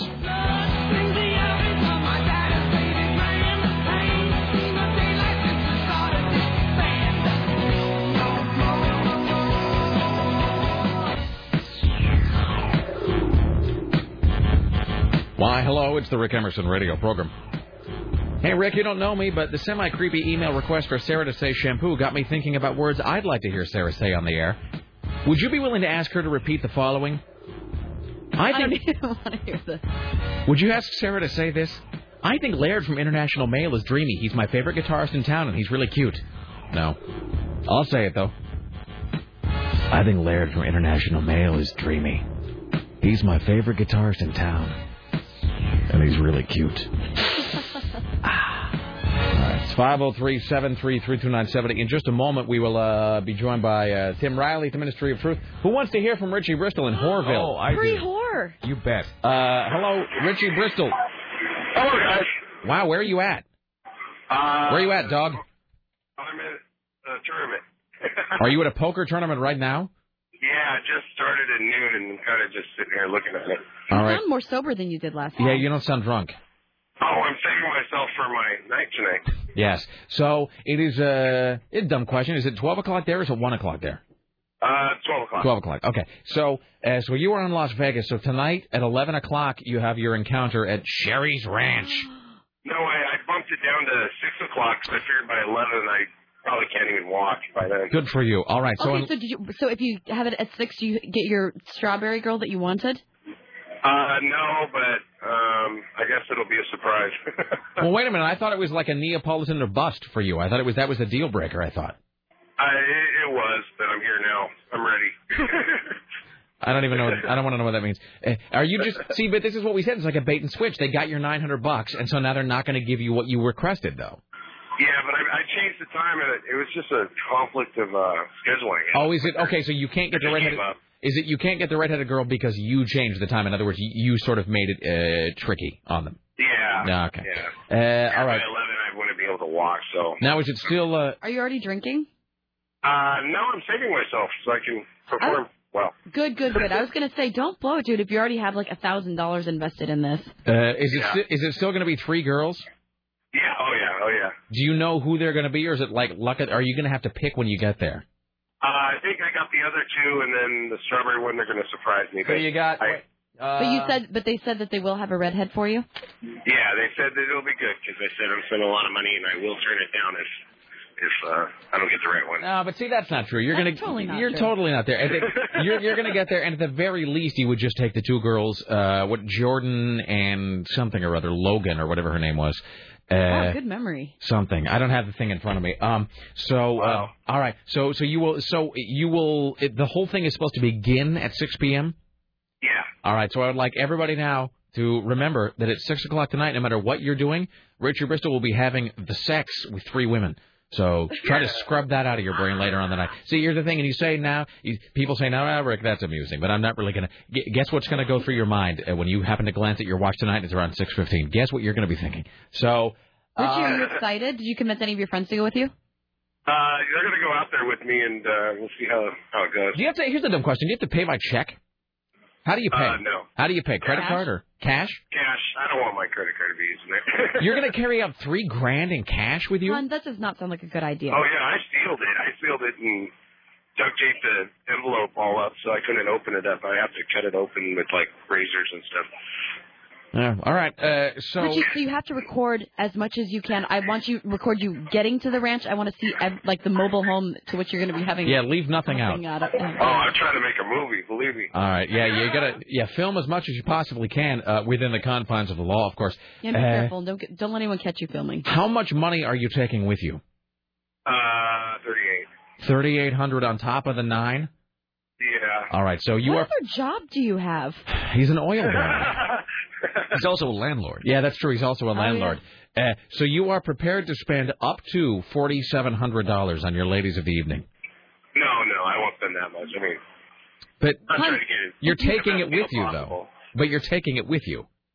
Well, I gotta have something left over when I'm done, I guess. Uh, well, uh, okay. Uh, so For extra stuff, I mean, I have to buy toys and stuff while I'm there. Okay, and don't and course do you not have to. tell them when you get there how much money you have. yeah, that's the other thing. Don't Don't don't yeah, lay all your cards out. yeah. I mean, you, uh, it's a dumb question. Tell them you question. have half of what you have. One of the things, good for you, sir. One of the things I meant to do before you left, and there was just no time. I wanted to do like a little role play haggling thing, like when you, you know what I mean? Like like it's that whole thing about okay, I'm going to go buy a car. We got to act it out. You be the dealer. You be trying to get me to buy the undercarriage coating, and I'm going to say no. Uh, I meant to do that with you, or like we would have somebody come in and pretend to be the girl who was like driving the hard bargain, and then you would you try to talk her down. So uh, yeah, don't yeah, don't let them know how much you got it. Yeah, just yeah, I would cut it in half or a third at least, and let them let them think that's all you got. Totally. All right. Are you you? already gave him a thousand dollars. And that's just to the house. I mean, that's just the house's take. Uh, so, uh, do you know how? Do you have a ballpark of how long a time you're going to be getting? Uh, no clue. I'm new to this. All right. And so here's my other question. You may not know the answer to this. Uh, somebody asked me a question about uh, hookers, and I didn't know the answer. And so the question was, how do I put this? Uh, let's say, for the sake of argument, you end up giving two grand. Let's just say flat number, two thousand dollars, uh, three girls. So, uh, does that get you a certain number of innings or a certain number of at bats? I don't know that question. Do you understand what I'm saying? Yeah, I totally do. Uh, I, everything I've ever heard is you just get one at bat and you strike out, you're done. Oh wow, that's oh, unfortunate. That's a, that's a big gamble. it seems like you could negotiate that though. Yeah, that's why you play a lot before you you go, you know, practice batting and swinging. have you met Have you met any ladies while you were in Vegas? Wow. Oh man, you walking up and down the strip, there's hundred dollar hookers like approaching us. Dude, totally. Did you already hit up one of those? No, they follow us. It's weird. You know, you could get twenty hundred dollar hookers for two grand. Yeah, but if you saw the the mess marks on their back, you kind of. Some of the Vegas hookers are pretty, like the like the ones wandering the streets. Uh, yeah, there is some, but I don't know. I want a professional. Hey, Where how's, have you how's seen- the Imperial Palace? Do you like it? Uh, I'd rather, uh, next time I'm staying at the Mirage. All right. Well, they are very, very different. Hey, while you're there, try to walk through the Wynn if you haven't already. oh, yeah. that's And the nice. Wynn is unbelievable. All right, so tonight, 6 o'clock, uh, Richard Bristol goes a whoring. Uh, and so uh, now we have to do a recap with you tomorrow to find out how everything went. Totally. Oh, and if, you know, I watched uh, Zumanity, uh, Circus Soleil last night. Yeah. The best show ever. The best exotic dancing you ever saw in your life. Oh, my gosh. Zumanity. Yeah, Zumanity. It's, uh, Cirque du Soleil. you know, the adult version of Circus Soleil. Richie, will you please send me a text message after you're done with your horrors, just Oh. so I know you're still alive? Oh, yeah, me too. Oh, yeah. I'm going to send you a big cow. A what? A cow? A P-O-W. Cow. Like Batman, you know? Like, Oh, like a pow, zam. All right, all right, Richie Bristol. Well, uh, good luck. That, Good luck, uh, yeah, have a have a good time. We'll talk to you uh, later tonight or tomorrow. All right, love you guys. Bye. Thank you. There you go, Richie Bristol. There you. I miss him. Yeah. God, I feel boring sometimes. I mean, like even more so than normal. But you know, that's all right. Richie's going to be having sex with three prostitutes in less than six hours. That's Yeah, just less a than six hours. in less than six hours. Or is Vegas Vegas the same time, right? Yeah, same time as you. Yeah. Yeah. So it's just a weird thing. You know what I mean? It's just a you know. And again, I don't pass any judgment. It's just Richie walks in a different path than I think. Richie walks in a parallel path, but a different path uh, uh, than the rest of us. So, uh, ladies and gentlemen, at the Ministry of Truth. It's time for the Rick Emerson Show's new news hour, only on AM 970, The Talker. And now, from the Ministry of Truth, this is Tim Riley. So TriMet's fare honor system is set for an overhaul this fall at two trouble light rail spots. So they're going to put up these platforms. First at Northeast 82nd and Gresham Central Transit Station, signaling a big ship for TriMet, which used to be on the honor system. Well, these are not honorable people. Wait, so this is where specifically? Okay, this is in Gresham Okay. and 82nd. And they're going to be putting up. The, the two thuggiest places. And this is these are cameras. No, no, no, no. Uh, they're going to put up fences there, and they're going to be checking fares of everyone getting in. Oh, oh, oh. Okay, I see. But when you say they're going to be checking fares, is there going to like actual human beings, or is it going to be like a turnstile thing? Nope. Uh, let's see if they're going to be checkers, and when they don't have checkers, I guess they're, they're going to have the turnstile because they're not going to have checkers there all the I wonder time. how long that's going to last. I wonder if that's a thing they're doing just to sort of placate people who've been, you know, what with all People the like uh, us. the killing and the raping and the maiming, uh, or if that's going to be like an ongoing, an ongoing thing. I mean, because you got to wonder a. It seems like it probably hurts them in a whole bunch of ways when things like that happen. Because a, there's all the bad press.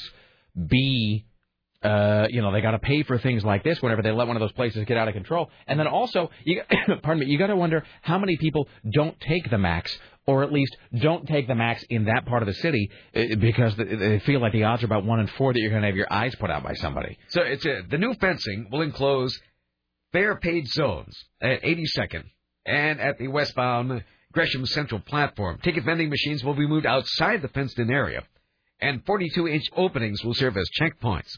Authorities going to be stationed there 10 to 12 hours a day to check entrance, and no specific date has been set to test itself. So maybe like a uh, maybe like a 9P to 9A kind of a thing. That seems like that would work. Well, good good for them. That's a good first start. yeah, so it's going to be like a checkpoint Charlie. Yeah, because I mean, I mean, you can't have the scum of the earth murdering people.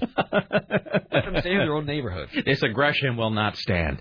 All right. So at least they're, they're starting to do something. Good what for them. told them to do in the first place? Exactly. If they they did listen to us. I was gonna, they'd only listen to us like the people at Supercuts at 148th and Stark. If they just listened to us a long time ago, uh, think of, I mean, really, they probably get 5, 10, 12, 15 maimings since then. They could have been avoided if they just follow what Tim and I said. So, all right, well, some people So don't. finally, they listen. All right. Uh, this news brought to you by Lapes Auto Collision Centers, finest in collision repair. Go to lapes.com and find out what Lapes can do for you. Well, the P.F. Chang's in Tigard was uh, closed down last night due to health concerns. Nearly a dozen diners got sick at P.F. Chang's China Bistro in Bridgeport Village. The restaurant closed before the dinner rush, so an environmental cleanup company could come in and sanitize everything. Officials at the corporate headquarters in Arizona said the restaurant will remain closed until the source of the illness can be pinpointed. My friend works there at that restaurant. Is it? Uh, but I, you know, uh, see, I hear good things about it. I've just never gone there, so I got to put that on my list of things to do at some Yeah, point. it's not that expensive. Yeah. No, it's as I always say when we talk about you talk about that Great Wall of Chocolate. I then always bring up the fact that I've never gone. Uh, I've never gone to the Claim Jumper, which I now feel I have to just because of Dan Savage. But man, can I tell you, every time I say as though it happens all the time, but I mean like two, three times I think I've picked up the phone and called Claim Jumper to be like, hey, what's the deal with you? Can I get? And then there's always like a two and a half hour wait, always. So I've just never gotten it's in Clackamas, I think. Oh God, I have to go to the one in Bellevue whenever I visit my parents. When it's like any kind of birthday or celebration, we have to drive all the way to Bellevue so we can wait in line for an hour to just eat there. Now, because the, because the gag there is that it, like I the mean, food is all good. huge, right? Yeah, it's huge, and it was okay, but I mean, it's my parents are obsessed with it. really. Yeah. PF Chang's. Yeah, PF Chang's you always have enough to bring home too for next couple of days. Yeah, that's Big that's. serving. that- uh, but can I just tell you this? Well, I think it's an average person servings. I just don't eat it for all in you. one sitting. It's- No, it's for a healthy person, Tim. That's five meals. Uh, the uh, it, can I just tell you? Speaking of food, by the way, Lycus did the best hour yesterday. It was the six o'clock hour, and it was one of those things where.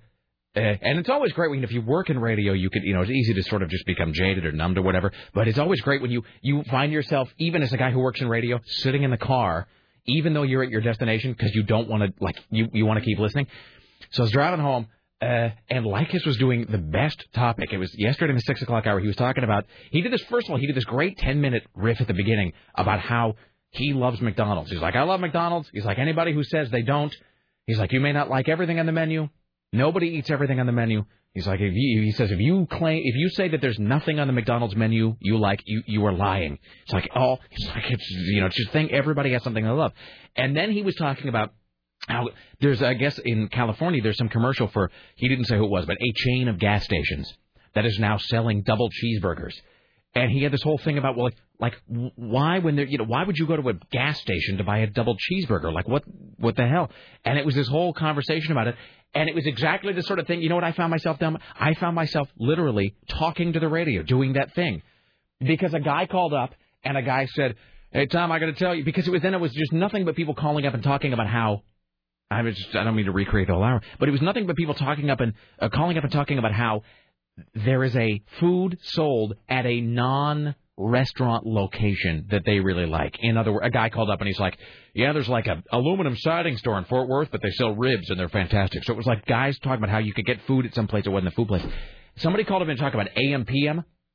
AMPM, can I tell you, they have like the best cheeseburger at AMPM. Well, they're, they're on every other corner of the valley. A guy, there's one across from the Baghdad, or from the Aladdin rather. A guy called up last night. He's like, Tom, I got to tell you, uh, I go to the AMPM and I get their cheeseburger. And I said, and I swear I did this. I look at the radio and go, so do I. so it was like, it was just a great, golden, glorious little talk radio moment. So well done, Tom Leykis. Here's Tim Riley. Okay, so I, I've gotten a hundred emails about this. And Canada, a passenger aboard a Greyhound bus was stabbed a dozen times and de- decapitated by the man sitting next to him. We have some uh, sound to go along with this here. This is Garnet Caton. He said he was sitting uh, in front of the passenger who was stabbed. All of a sudden, I heard a guy screaming. I turned around, and the guy sitting right next beside me was standing up and stabbing another guy with a big, a Rambo knife. Pretty much, it was a big survival knife like this in the throat, repeatedly, repeatedly, repeatedly.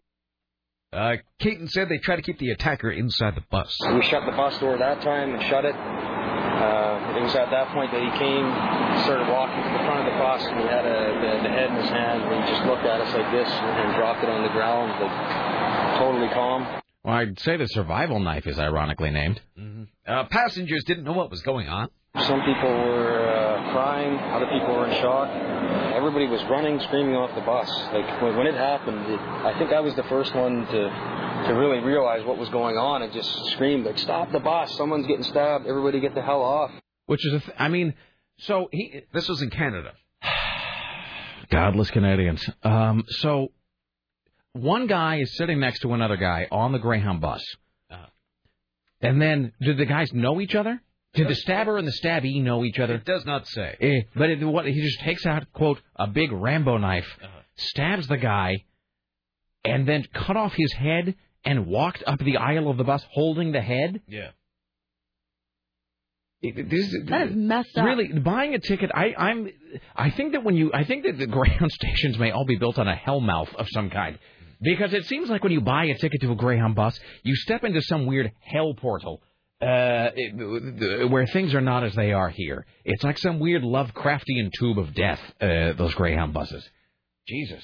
So, all right. So apparently, this is a one of a kind thing in Canadian history. I mean, it's, I mean, certainly not in Greyhound history, probably, but in Canadian history. Uh, I mean, the, the Greyhound buses are sort of They are portals to adventure. Uh, but I would say that's the first story we've heard like that. And it is interesting, by the way. I don't know what to make of this, what you will. But I'd say more people have probably sent us this story than have sent us any story in the last six months. Uh-huh. I mean, hundreds of people sent me the Greyhound story today. Uh, let's see. All right. Well, I'll just take some of these and see what they're all about. Hi, you're on the Rick Emerson Show, sir, madam, as the case may be. How you doing? What's up, brother? How can I help you? Well, first off, the whole like stabbing a guy on the bus, that's one of the reasons why I carry a 45 automatic. Good to know. Um, number two, I wanted to hear Sarah say something because the other guy got shampoo out of her. Can you say chili dog? That's almost just- certainly I- not going to happen. I just like hearing girls say it. I mean, come on, it'll be amusing. Let me ask you Hey, right. AM, AM PM has fantastic chili dogs. Let me ask you something right now. When you say that you like hearing girls say chili dog, are you lying? No, Have you ever had another girl say chili dog? once. Who? Um, Richie knows her. That's a probably good enough reason to end this line of questioning. Thank you. All right, bye now. No, we're not going to be taking any more requests for Sarah to say that's a once in a year thing. Next, uh, get in touch with us next July. We'll have Sarah say something else. Uh, all right, here's Tim Riley, the Ministry of Truth. Well, police have arrested a former Rose Festival princess from Portland after connecting her with thousands of dollars of stolen goods in an apparent shoplifting spree. Mercedes Reza Whitecalf is 19. Uh, Eugene police say they responded to a report of shoplifting at the Fifth Street Market Boutique. Uh, Whitecalf was Jefferson High's 2007 Rose Festival princess. They found Whitecalf and two younger teenage girls at a Buffalo Exchange, a secondhand clothing store. Officers seized hundreds of stolen items, mostly clothing, jewelry, perfume, makeup, other personal care items from the young woman, and from the trunk of an associated red Lexus parked in the parking lot. Total value under a thousand, uh, ten thousand dollars. More bike stuff. I don't know where to start with this bike stuff. Oh man, so I don't even know. Now, did we talk about the helmet thing yesterday a little Yes, bit? yes. we did. Yeah, there's something in Eugene, right? Is that for all of Oregon? That they're Well, it's all kind of merging together in my head because No, first it, of all, it is a it is a lawmaker from Eugene who is proposing this. Okay, but I'm unclear about how the. First of all, let me just stretch. All right. Second of all, uh, let's see. Oh, see, now I'm just uh, I'm just getting emails about snack foods. Um, this is, another one of those things where you can just hear me sort of uh, sagging imperceptibly in in place because the whole thing just wears me out before we even start talking about. it. First of all, let me ask you a question about the newspaper. I was over at the Plaid Pantry today, as I often am. Uh, oh, by the way, they uh, they got rid of that guy that was creepy. Uh, there's a Good. there's a woman over there who's uh, very- she's very nice, seems very stable, doesn't seem crazy. So they got rid of the guy that talked to himself, who followed the guy, uh, he, who replaced the guy that used to scratch himself uh, really visibly and vigorously in public. Um, so over there, in the, the, they got the Oregonian sitting over there uh, at the Plaid Pantry. But see, here's the thing: the Oregonian that I'm holding right here in my hand is today, Thursday, July 31st.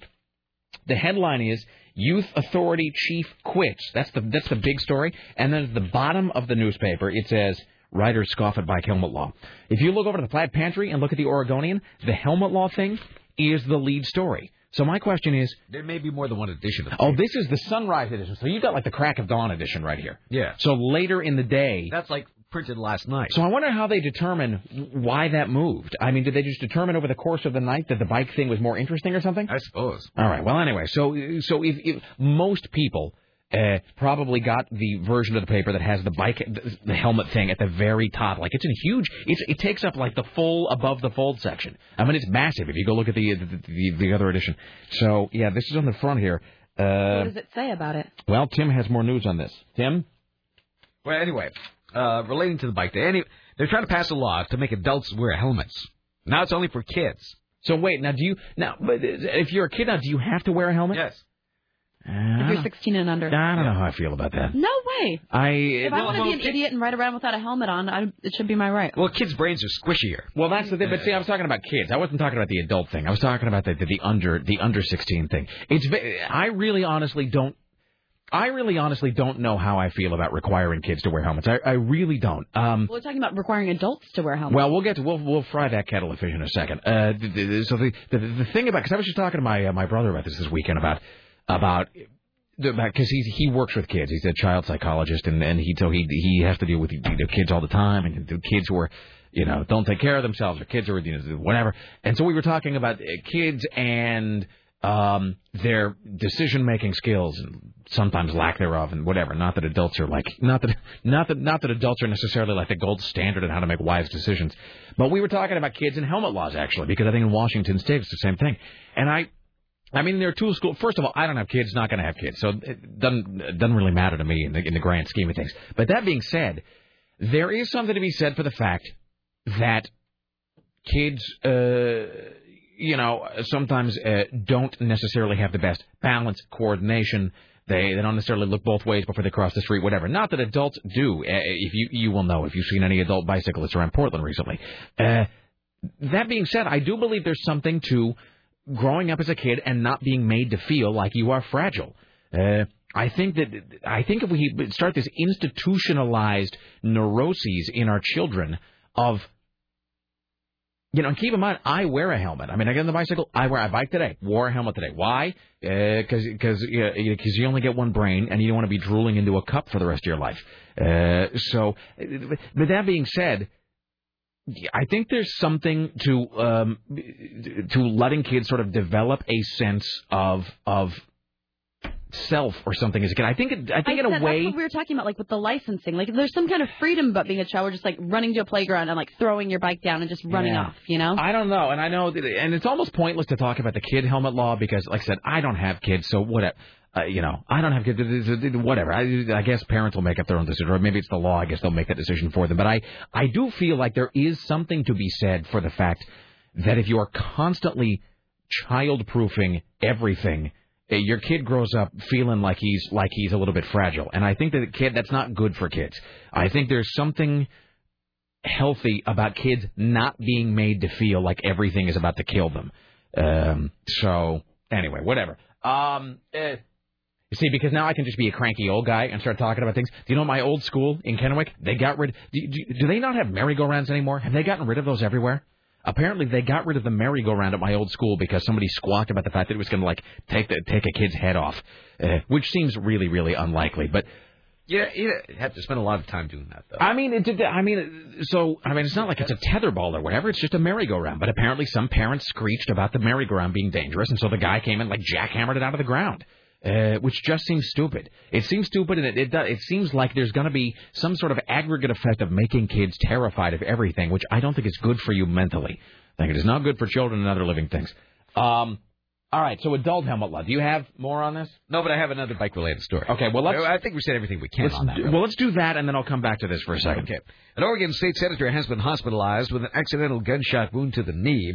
Republican Jason Atkinson was hit while repairing a friend's bicycle. Apparently, a 38 caliber Derringer was in a bag attached to his bike.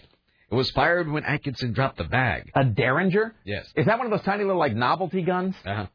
Our thoughts and prayers go to the senator and his family. We know he's in the best of care at Medford Providence Community Hospital, uh, where he's currently in serious condition. A spokeswoman said Atkinson is in serious condition. He's not going to uh, be out for, well, a long while. He uh, represents uh, most of Jackson and Josephine counties. He's a favorite among conservatives.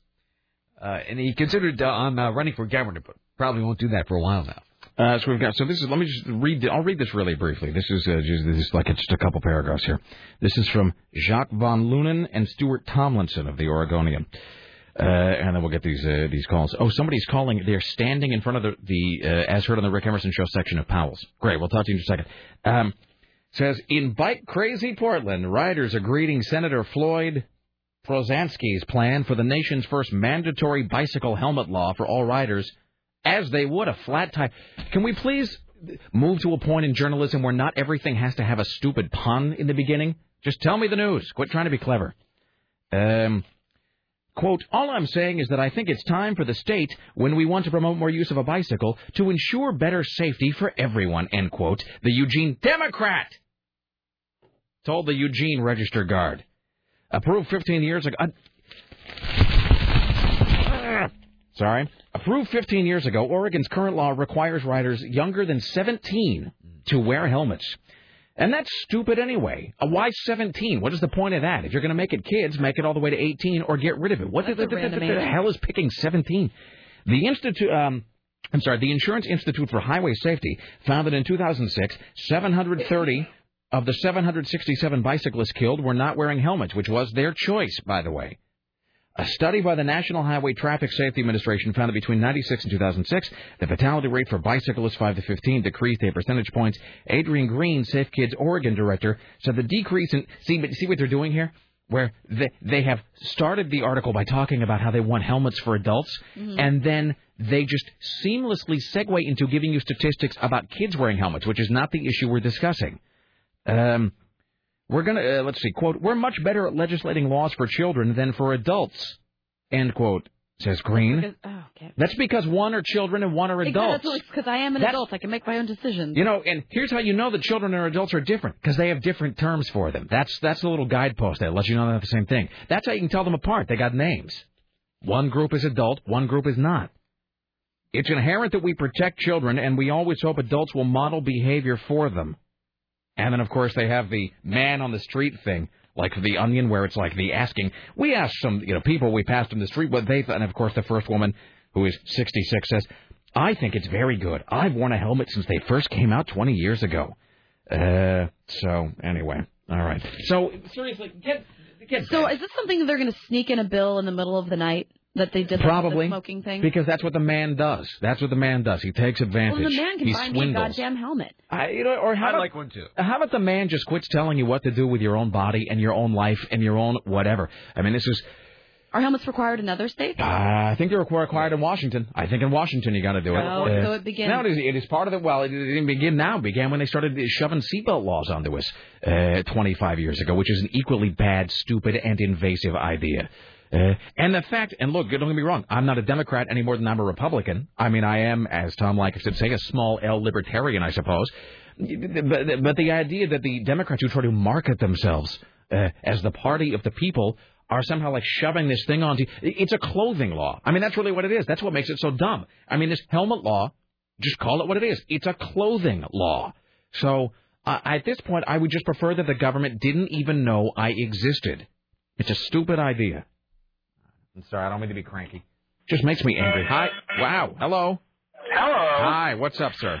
Hey, uh, Rick, I'm standing in front of the Rick Emerson Show as heard of uh, table here at uh, Powell's. Excellent. Uh, didn't know didn't know if you needed. I've been straightening the books out. They're all nice and neat. Thank you, my friend. Uh, what are you out there uh, just uh, just browsing, or did you did you out there until what what's your how did what brought you to Powell's? Well, I, I was actually uh, next door at Joe's for their tent sale, but uh, noticed that uh, the uh, you know the store was here, and I wanted to pick up a book, and I'm trying to decide between Survivor and one of the Dexter books. Um, uh, what is the last book you read that you really enjoyed? Oh my gosh, it's been uh, well. Uh, I guess uh, I guess I've I've been listening to uh, some of um, the Obama stuff, so I, I did enjoy that. You know, which was more a political kind of Okay. thing. Um, I don't know. God, uh, between between Survivor by Chuck Palahniuk and Dexter. Um, oh, I don't even know. Sarah, you have to make that decision. I can't tell him what to. Help me out, Sarah. He's, he's torn between Survivor and one of the Dexter books. Oh, well, it depends on, like, I, I, have you ever read any Chuck Palahniuk? Yes, I have. Or do you, do Did you are like you it? fascinated with, uh, with the story of D.B. Cooper? Yeah. Well, there you go. Then you should I'd probably go Survivor Go with Survivor. All right. because it's a whole, you know, it's kind of an airplane. it's airplane really, sort really of a thing. interesting. It's it's my favorite Chuck Palahniuk book. All right, we'll definitely do All that. right. And while, while I was here at the table next to us, I noticed a book called "Touch Me: on the 52 Creepiest Love Songs You've Ever Heard." Excellent. Um, so that's something that uh, you might want to I'll take have a to look at. investigate. I, I don't know anything about Tom Reynolds, who's the author, but All right. uh, Hey, please tell them you heard about this on the Rick Emerson show. absolutely, I will. Thank- I already have let them know. So you guys have a great day. Thank you, my friend. Yeah, I rode my bike helmetless to the waterfront yesterday and uh, read Darkly Dreaming Dexter. Good for you. It was beautiful. It was the most amazing, beautiful day sitting and looking at the water and the trees and the, it, oh, it was so gorgeous. The whole thing makes me not want to wear my helmet. That's the thing, and I will continue to because I wish to be safe. But it makes me not, like the seatbelt law makes me not want to wear my seatbelt. Jackasses. Here's Tim Riley. I don't know how to follow that up. After I'm that. sorry. I I talked on don't. my phone the whole time in Yeah, Washington that- I- State in that- my car. It was it was glorious. That's yeah. I just. Uh, I mean, I know it's what I know it's what people today are talking about. well, ma- can we find out what we can do to make this not happen? Like, why don't we be proactive well, about this? There's there's not going to be. I mean, let's let's not kid ourselves about that. There's there's nothing you can do to make it not happen. Hmm. Revolution. Here's Tim Riley. Everyone, just give up. That's the really. I mean, the, the idea that somehow there's going to be when, when has there ever been less government? I mean, really, when have you ever heard about government rolls back laws? This just in, never. It's never happened. There are always more laws, not fewer. There's more legislation, not less. There are uh, more politicians patting their pockets, not fewer. Uh, the, the government never scales down. Government never gets smaller. Government never gets better. Nothing ever changes. Here's Tim Riley. Well, all right. Well, apparently a Monroe couple, this is a Monroe, Washington, uh, fought off an armed man who finally gave up. Uh, the man enters the bedroom and says, I am here to rob you. Uh, nearly a week later, the couple has stitches and deep purple bruises.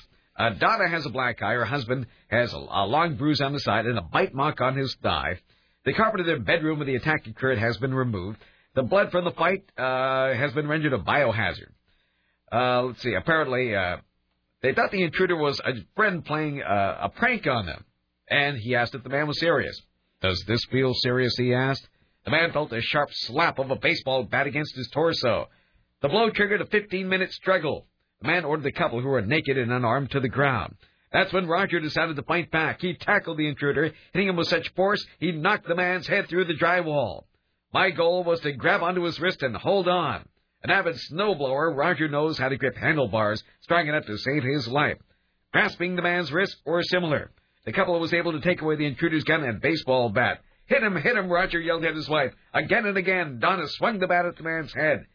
She pled with him to stop fighting, but he continued. Please stop fighting. I don't want to hurt you anymore. The fight went back and forth from the bedroom to the adjoining weight room. The two men wrestled while Donna kept swinging that bat. At one point, the intruder bit Roger's thigh. That's what actually pissed me off, said Roger. Finally, the, intruder succumbed. The couple hog-tied him with belts, and Donna sat on him until the Snohomish County Sheriff's deputies arrived. He came here to make a quick buck, said the man.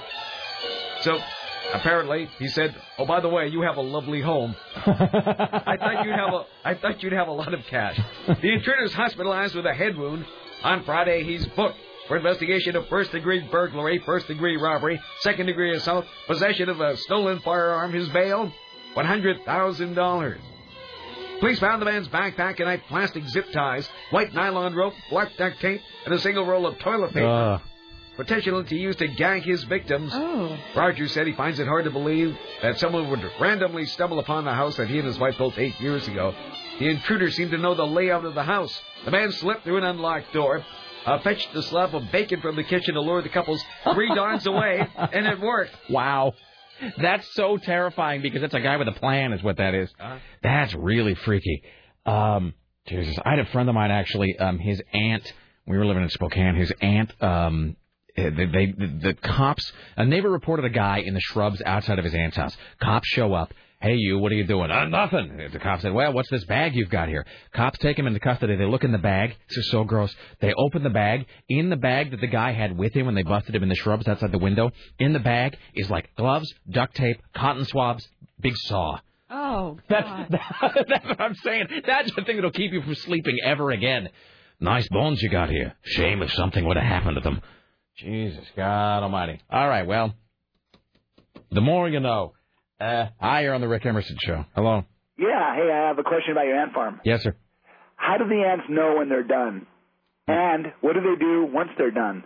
Is this like a Zen koan sort of a question? No, there I- is no I- spoon. I was actually, you know, you, you you were you were going on and on about um, you know, how they kind of got all together and got this plan going, and Yeah. then they started doing the thing. Like, what happens?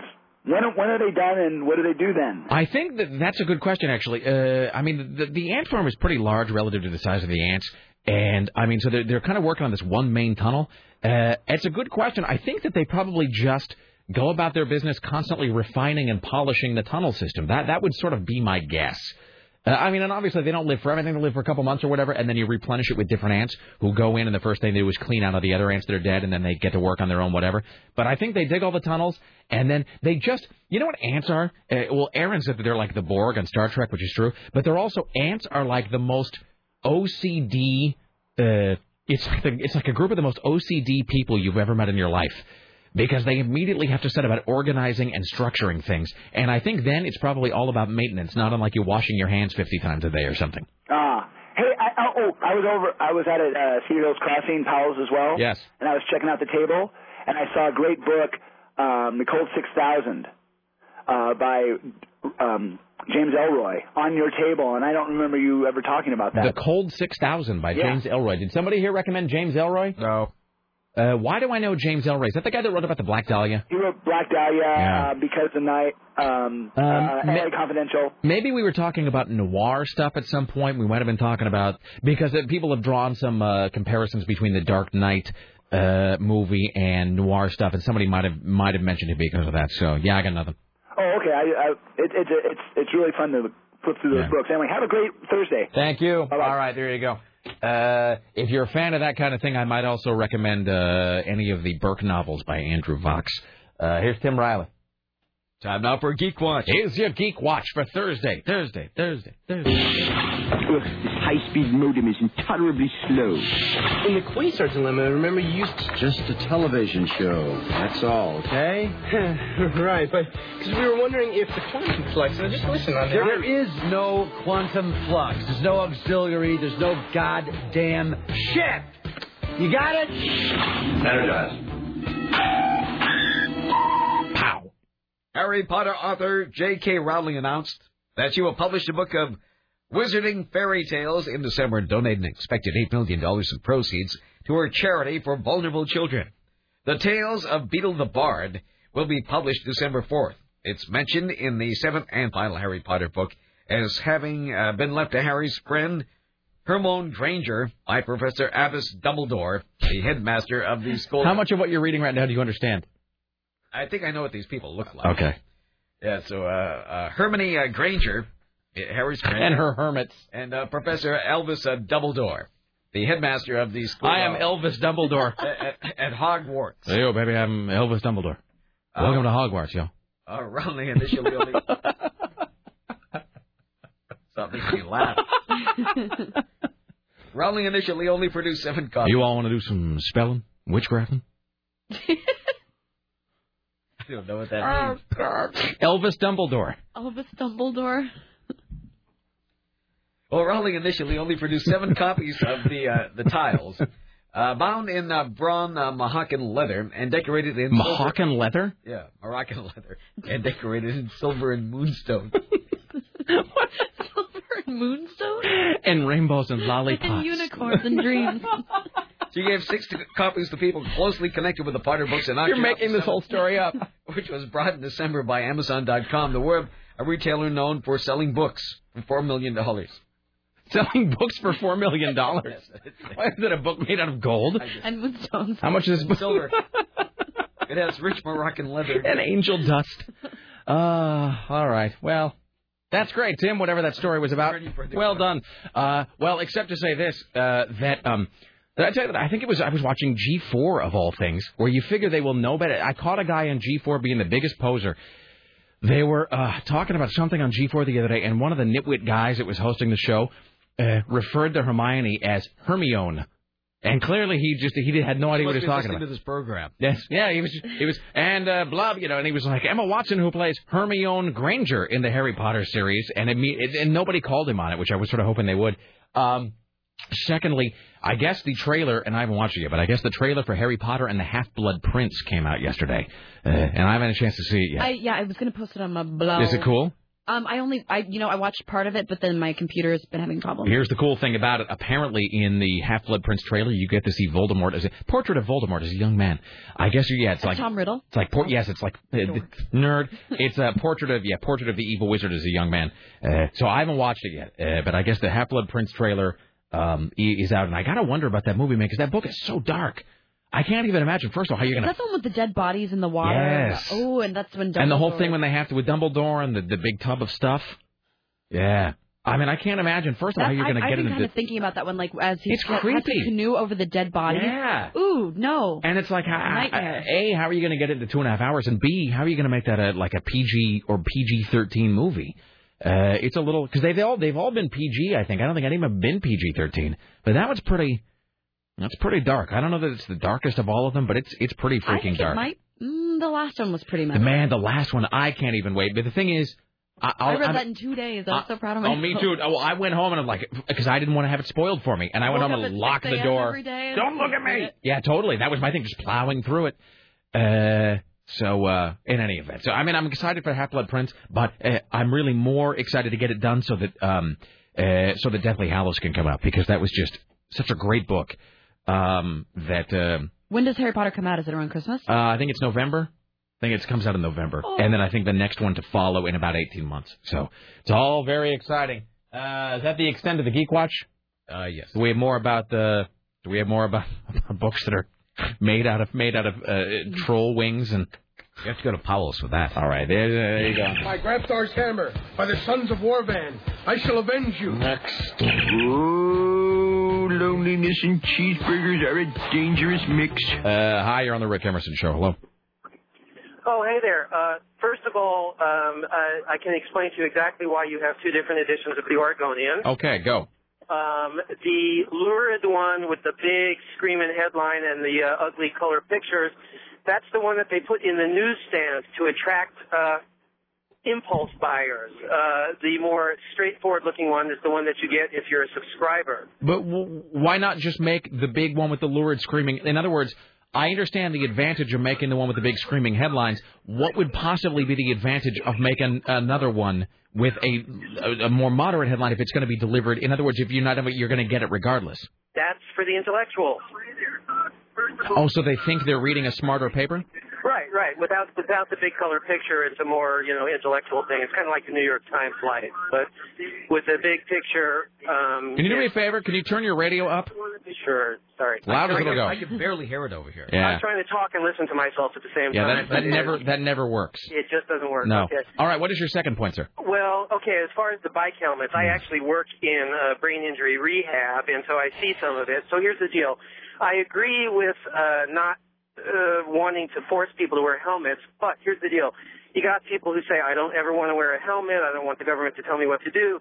But then when they fall and crack their head, they want uh, Oregon Health Plan, i.e. the government, i.e. us, to pay for all their medical care. So, you know, do we want to not require people to wear helmets, but like uh, if you weren't wearing a helmet, you're sort of on your own once you crack your head? Well, I So, think that. you know what I'm saying? Well, I think here's the thing, because people always say that about the seatbelt law too. They go, well, you know, I don't want to have to pay for some guy who didn't wear a seatbelt. And trust me, I understand that. I'm the king of like, you know, I'm the king of frugality. I don't like to take care of anybody. I loathe almost everyone. But that being said, I do believe that in America, not to be too, uh, you know, Mr. Smith goes to Washington, but I do believe in America that the part of the trade-off is that we accept inconvenience in one sense in exchange for freedom. Because it, it, purportedly in America freedom is the highest value. Like that's our thing right? What do we bring into the rest of the world? Freedom and liberty and whatever. And you can say that a seatbelt or yeah. yeah you can say that a seatbelt and a helmet is a dumb thing to grab onto for freedom but it is the creeping encroachment of the government into your personal choice. And I'm not going to sit here and do the dumb talk radio thing of going, because then what about guys who eat a lot of Big Macs? What about guys who eat every single day at McDonald's and become, because it's all in moderation. Everything is, you know, whatever. And you just can't have the government deciding that every single thing you do that might be dangerous is therefore going to be illegal. It's just, that's not, in my, that's not how this country is supposed well, to work. No, I I, to- I totally agree. And on on one other subject before I uh, before you let me go, I let you go. Um, I am a psychologist, and I got to say, I love listening to your show when I can. I have yet to come up with. You know what the diagnosis is for you or Sarah or Tim. You guys completely defy diagnosis, and but I'm going to keep listening until I got it. Excellent. Thank you, Bud. Awesome. Please let us know when you do. I'll take that as a strange compliment. All right, thank you, sir. okay, you All right, we're like a we're the duck-billed platypus of mental illness. That's awesome. Yes, it is. They can't find out what's wrong with us. Kapow! It's uh, we're enigmas wrapped in riddles, wrapped in vests. Here's Tim Riley. Well, listen to this uh, from L.A. Well, I'll come back to this L.A. story later. I have this to tell you about. A Haywood County pastor was accused of breaking into a woman's home and stealing a sex toy and a bottle of personal lubricant. Now we had this yesterday, but we didn't know that he was a preacher. Uh, 48-year-old Scott Murray faces felony burglary and larceny charges. He's part of the pastoral ministries and outreach programs of New Covenant Church of Clyde. the Church of Clyde. Really? A guy from the Church of Clyde stole a dildo and some lubricant? Mm-hmm. That's fantastic. Investigators say the incident happened late Friday night. Where are you going with that dildo, Church of Clyde? Saturday, Murray had turned himself in and resigned from his job. The congregation and the entire Clyde community say they're shocked by his arrest. I wouldn't be. This is just unreal. I'm sorry for the pastor and his family, says Linda Mason of Clyde. Linda Mason of Clyde. Is that like being? uh Is it like being of the Clan McLeod? I suppose it is. The church's senior pastor, Nick Horncamp, Uh, says Nick he, Horncamp. he, he and his entire staff. Are you going to Horn Camp this year? No. He says he is uh, deeply grieving for the victim and praying for her, her family. Deeply grieving for the fact that she's one dildo light now. Uh-huh. That's why they're grieving for her. And she's grieving for the victim. I'm because she lost her lubricant. because she doesn't have her because her vibrator and lube are gone. It's a terrible thing when such things happen. It really is. First they came for the dildos, and I did not stand up because I was not a dildo. What does it even mean? I don't know, but it was Tim's little uh huh that really that really made that whole thing worthwhile. Uh, Jesus. Um. All right. Hi, you're on the Rick Emerson show. Yeah, I'm a huge geek, and I was surfing the net looking for information on The Hobbit, and Uh-huh. found out on I think it's Variety's website that they're going to film it in two. Because there's so much information in The Hobbit that they want to get out, so they're going to do two. Plus the the greedy uh, producers, you know, want to make extra money, but they reference the fact that the Deathly Hallows is going to be the exact same way. Really? So they- they're going to do they're going to make they're going to do the Deathly Hallows in two parts. Yeah. That makes sense actually because it's the last movie and they want to wring every dollar they can out of it. It does, but also if you think about the story, and I don't want to wreck it for those who haven't read it, because God knows there's probably a few out there, like three or four. But uh, it, there's a, a spot in the story where it would make sense to end it. Like it would be a good, well, a good cliffhanger. Well, and there's that whole thing where they're wandering in the forest for like 50 years. So I mean, that's uh, you know, you, you can't you can't just start cutting everything out. So I can see where that that almost would work. Excellent. All right, I'm excited for the Hobbit though. Guillermo del uh, Toro or whoever that guy is, he's going to be doing that. So he makes Oh, great that is movies. gonna be The. Pan's Labyrinth guy. You're also saying he's going to do, uh, uh, oh, son of a gun, the magician one, the Marvel magician guy. Uh, I, I, I have no idea. I have nothing. We've we've we've went Criss Angel? we've gone into an area. He's going to do the Criss Angel movie. He's he's yes, he's going to do the David Blaine story. All right. Well, we'll figure it out. Thank you, sir. All right. Bye. I- I like have listening a- to Jack Klugman as a robot. Oh, that was too much. I have a Hobbit-related story here. Uh, you don't hear that very often. Go ahead. Ben's Bend, the city of Bend's Hobbit-themed subdivision is in foreclosure. The death of an investor adds to financial woes of a unique attempt to uh, deed covenants.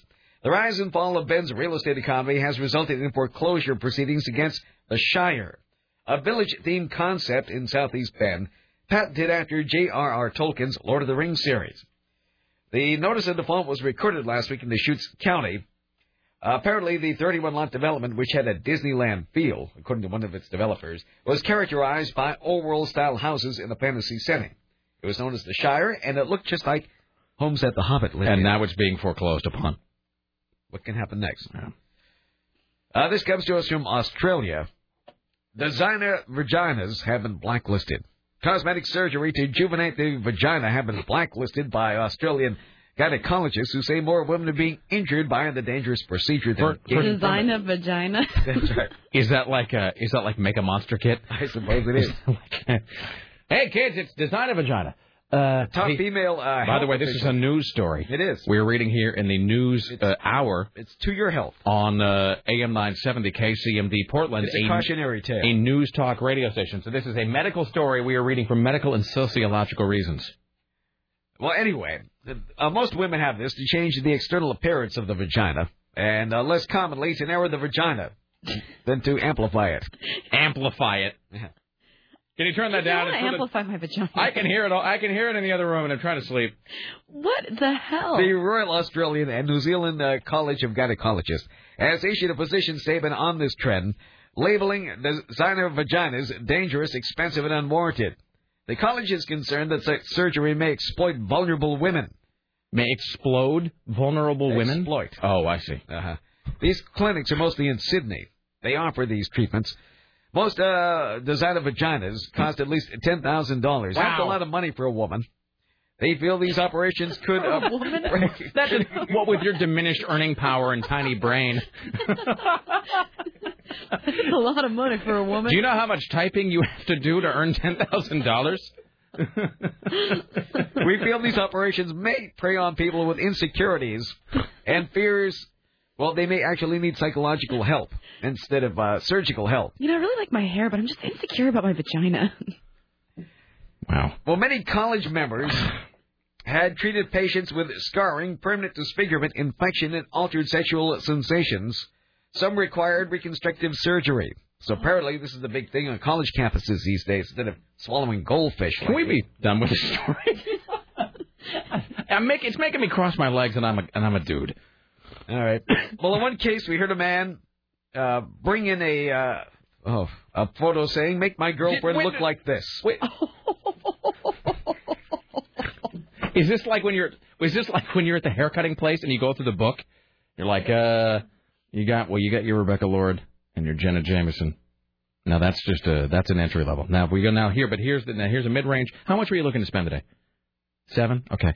Um, well, here's a Jenna Haze and a Brandy Taylor. We could do that now. If you want to see the top of the line, here's the top of the line. Uh, what you have here is your Christy Canyon. Uh, you have your Christy Canyon with with a. Uh, I'm running out of porn stars to name check. I don't really know any others. All right, we let's we should move on. Yeah, that, Let's- mean, let's end. That's the end of the story. The follow-up story is she has yellow teeth.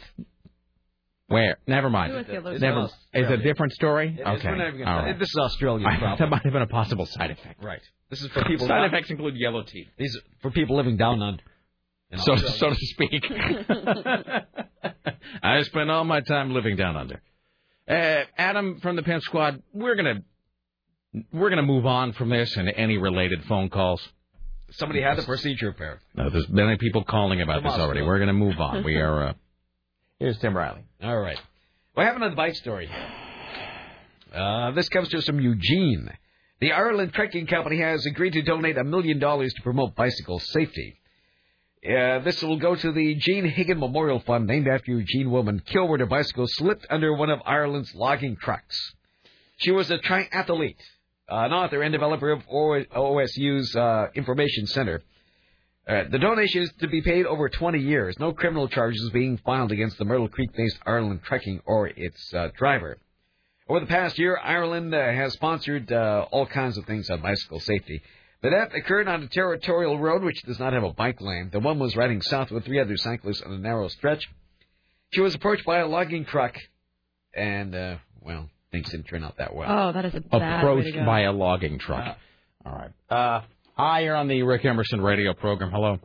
Hey, Rick. Yeah, I was just calling, I guess, uh, I know at this point to confirm that, yeah, Harry Potter is going to be in two parts so they can render the films uncut. Excellent. My wife's kind of a big Harry Potter geek, and so I get updates regularly. I, yesterday, I got a text from her.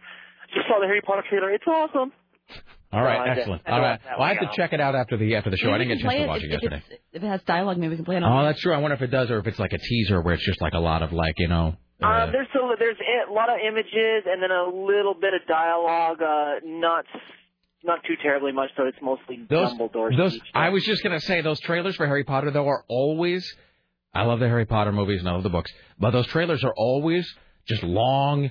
It's like people running down hallways, someone floating in the air, and then Dumbledore going, "You must accept your destiny." And then someone being really surprised No, this about is magic. this is Totally. Uh, it's just a, it's it's good. No, it's it's really good. It's not uh, anything like that. It's just kind of a series of images. Like it it shows the memories going back into the the, the, the really cool and one is when Dumbledore is interviewing young Tom Riddle at the orphanage. Oh, is that where is that where Oh, Harry's yeah, Harry's it's looking into the of- uh, the yeah. thing? Yeah. Yeah, it's all kinds of creepy. Excellent. Thank you, sir. All right, bye. All right, there you go. Gryffindor.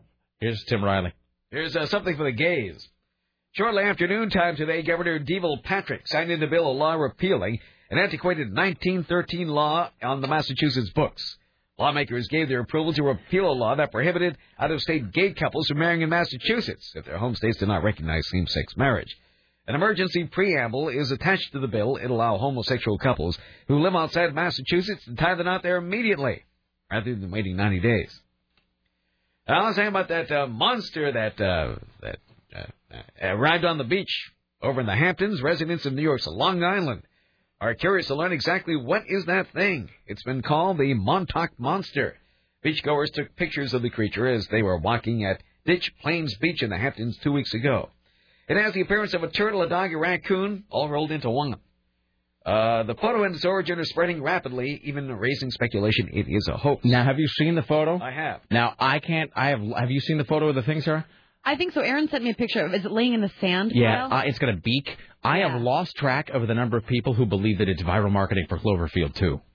Uh, Oh, that's exactly what it is. Yeah, that's the it's, thing. It's based on the Montauk Project. Yes. Okay, that's exactly. So what it that's the thing. Like every, I mean, and I, I'm not going to pretend to be the first guy who thought of that. Like I had a genius. a bunch of people email, and how weird and great, and it's like how you know, here's I can't tell if this is good or bad. That now everything is believed to be viral marketing. Like when that money was blowing around on I five, and we're like, it's for the Dark Knight, it's the Joker's money, and really it was like just a bag that fell off.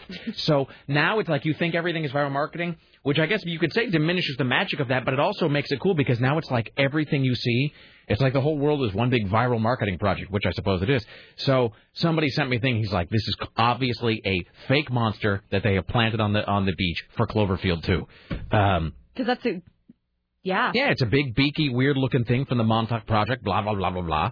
Uh, which and it is landed on the shores of Montauk, right? totally, and that's and the Montauk Project is this military base that was also Lost is supposed purportedly based on. Oh, is really that true? Mhm. The Mo- yeah, it's like an Area 51 thing out there that allegedly these black ops happened at and whatever. And they would like, yeah, operate like they try and do like time travel and stuff, exactly like how Lost is going. And so my thing about this monster is now, does it say to him if because I've seen a bunch of photos of it, but has anybody seen it in person? Like, in other words, where is the actual thing? It doesn't say anybody's seen it. See that? but see there you go. That's like no one has actually seen it.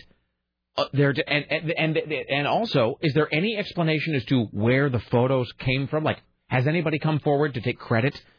And by anybody, I mean like the Associated Press. Has anybody come forward to take photo credit?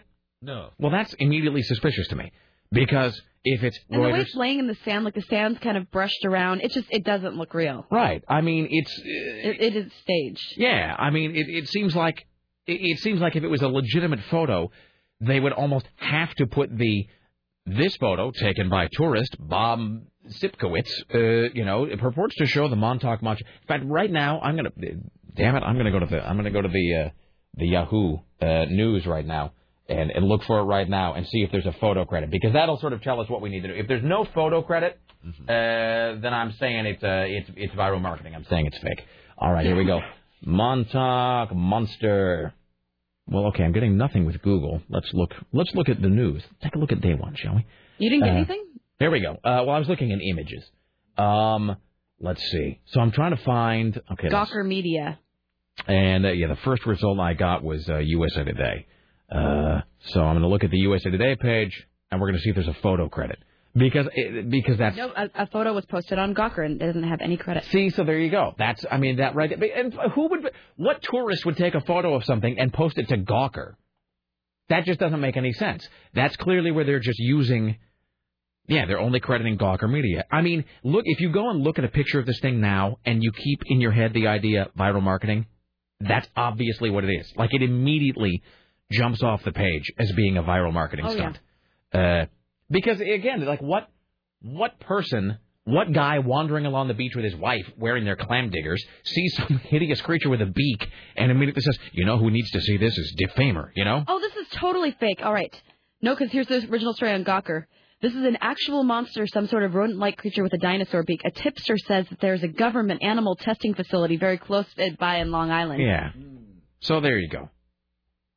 So that's, I mean, that's exactly what that is. That's a, that is a, that is, that is a, I'm not going to say it's for Cloverfield 2, who knows, but probably. Because we know they're making Cloverfield 2.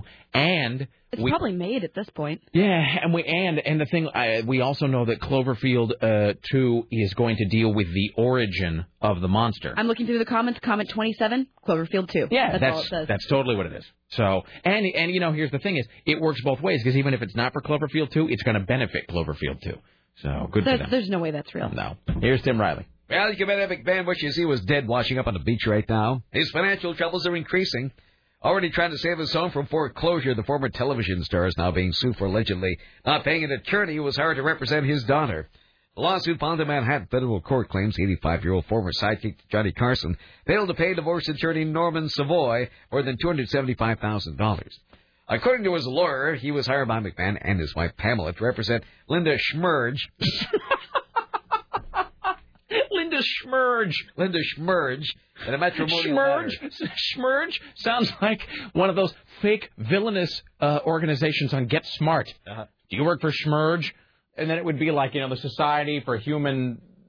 All right, I'm sorry. Go ahead about Linda Schmerge. So, a representative from McMahon is uh, not immediately available. In addition to the most recent lawsuit, Ed McMahon has been fighting to save his multi-million dollar Beverly Hills home from foreclosure. Earlier this month, he sued a Los Angeles hospital claiming doctors failed to diagnose a broken neck he suffered. And how did he not know he had a broken neck? I don't know. And apparently, he was released from the hospital without taking an X-ray. he didn't know. I don't know. It could be an earache or maybe a virus or broken neck, something like that.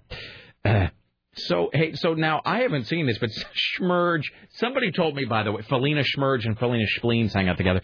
Somebody told me that Ed McMahon was on Family Feud the other day. Is that true? Do you know? I don't even know Family Feud's on it. It is no, it but they do, but they do it all with celebrities now. Like everything, nothing can actually have normal people on it anymore. Everything has to have like Z-list celebrities.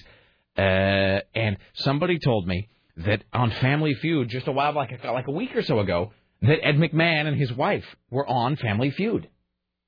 I think I would remember if I saw him. He's all sagging skin and spider veins now.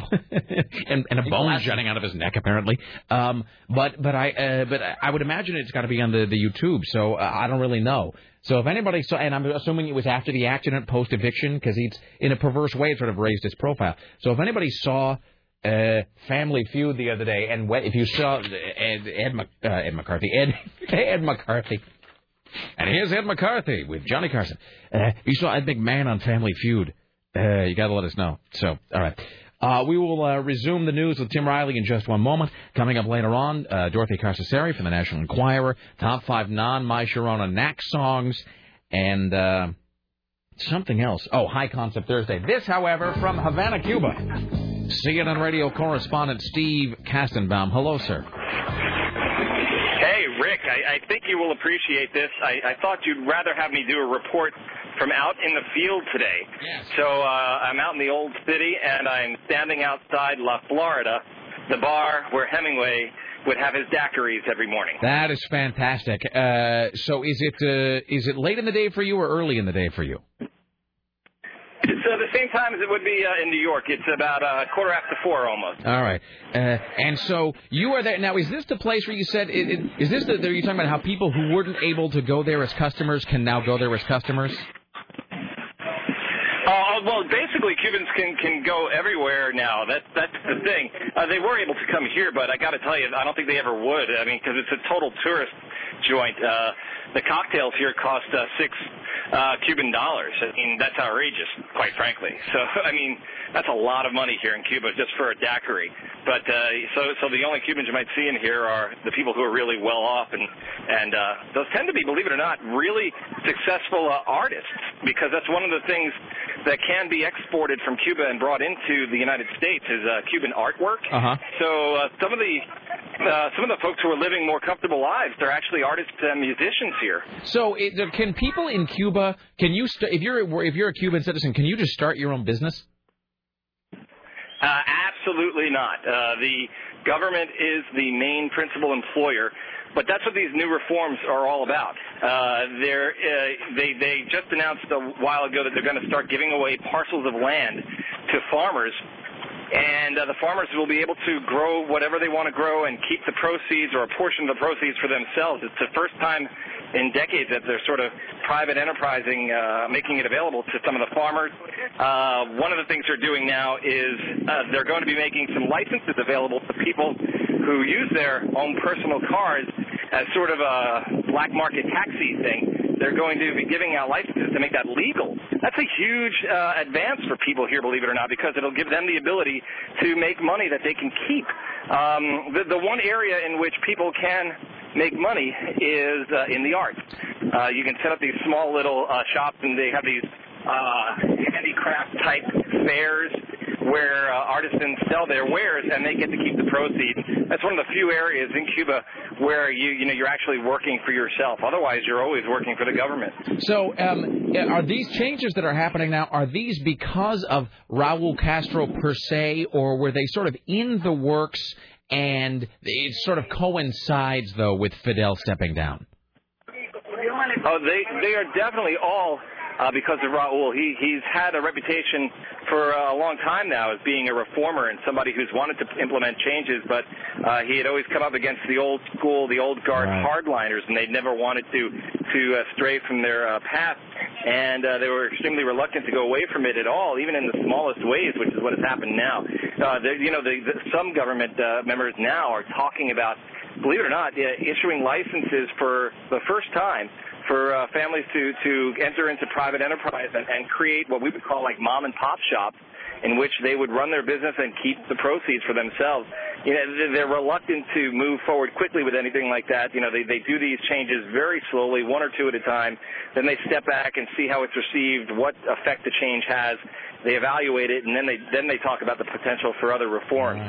All right, my friend. Uh, I know you're very busy, so we will let you go, and then we'll talk to you uh, tomorrow as you sort of uh, wrap it up because you're flying out. Are you flying out tomorrow, Saturday?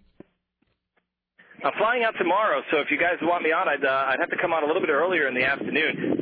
To, be quite honest, I think uh, I'm not so busy this afternoon. I don't know what happened. Uh, you know, the mornings have been extremely busy, and the afternoons uh, not not so bad. You know so what, if, if you have uh, any more questions, I'm at your beckon. You know what it is? Uh, just uh, we'll let you, you. Here's just more time for Cuba Libre. Thank you very much. I, I, you know what? I'd love to talk to you about tomorrow. Um, the conditions in the old city, because for uh, a while I'd been uh, seeing a very sanitized picture of Cuba. So today I got out and really walked deep into the old city where the buildings are crumbling. We could talk about that tomorrow. Absolutely, uh, we will definitely block out time for it. So, uh, all right, enjoy the rest of your afternoon, my friend. Hoist one for us. We will talk to you tomorrow, sir. Uh, as soon as I'm off the clock, I will. Excellent. yeah, of course, of course. I would expect nothing less. There you go. In Cuba, uh, Steve Kastenbaum. Thank you, sir. There you go. That's Steve Kastenbaum uh, in Havana. All right. He was a little crazy. It's uh, yeah, it's just it's just weird. Uh, oh wait, here we go. Here's somebody who saw Ed McMahon on Family Feud. Hello, sir. Hello. Hey, uh, Ed McMahon. He was on the Feud. When did that happen? I I think it was last week sometime. It was pretty pathetic looking big neck brace. So this was post. Uh, so this it was not like a rerun. This is a, a relatively recent show.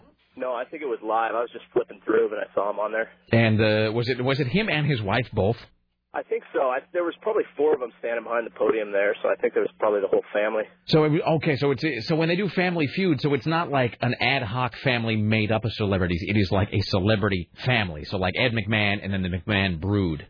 I have no idea. I Don't watch it that much. Somebody said, let's see if, there's, if this sort of jives with what you said. Somebody said, Rick, I saw him on Family Feud. Uh, he was like a broken down Disney animatronic. Every answer basically, well, he said that the host would say, name something you put on a cheeseburger. And Ed would say something like, uh, I, ah, and then be wrong. Yeah, it, that's pretty much what it looked like. Well, all right. Excellent. That's both great and terrible. All right. Did he, did his team win? Do you remember? I have no idea. All right. through. All right. Thank you, my friend. Yep. All right, there you go. There's that guy. So yeah, apparently Ed was uh, that was Ed McMahon and his wife and all the little McMahons uh, on Family Feud, but I guess things went poorly uh, for him. So uh, there you go. Here's Tim Riley. So anyway, uh, there was a big paparazzi meeting today at City Hall in Los Angeles about a new restriction on the paparazzi. It's become a showdown uh, between the men of the hearing, a councilman from Los Angeles, and LAPD uh, Police Chief William Bratton. And he made some surprising comments on uh, KNBC today. He stepped up to uh, Robert Kovacik, who's doing a report early this morning at 6 a.m., and made these comments. Hopefully this works. Let me see if this buffers right. Okay. I've got the uh, transcript, so I know the comments you're talking about. Let's hopefully we'll have the audio uh, for this. I'm working on it here. Oh, you know, we should have uh, right. we, we should have booked Rube actually to talk about not only the Schwarzenegger thing, he's sacking all these people, but Rube could probably have talked about this as well. Okay, it's not working. Do we do we dare just read them? Uh, Let me try this. All right, we'll try it again. Okay, let me bring this back. Yeah, up. these are uh, this was the this morning Okay. uh, at City Hall. Uh, Uh, let so try something else here. So this was uh, it was about proposed new restrictions on the paparazzi, uh, and it was a showdown uh, between Councilman Dennis Zine, uh, who was sort of the guy behind the hearing, and LAPD Chief William Bratton. We have no intention. Here we go. Oops. Here goes again. It's buffering. All right. Buffering, buffering, buffering. Anybody know any good jokes? How about a knock knock joke? Adam, do you know any knock knock jokes? Uh, I, I can't say I do. Uh, all right, let's see. How about um? Okay, we tried. Our our system just isn't running as shit here. All right. Uh, okay, so uh, so a termite. Oh, let's try this one more time here. A termite walks into a tavern, and the bartender says, "What do you want?" And the termite just says, "Is the bartender?" Eh, our system does not want to work. I tried. Well, that's unfortunate. All right. Thanks so much. Thank you. All right. Well, here's what happened. Do you have the Do you have the quote? I did earlier. Uh, I have it if you want to read it. Go ahead. Uh, okay. Well, I'll just I'll read it. It says, um, a Thursday morning. Uh, uh, let's see. Thursday morning today in Los Angeles. Wait.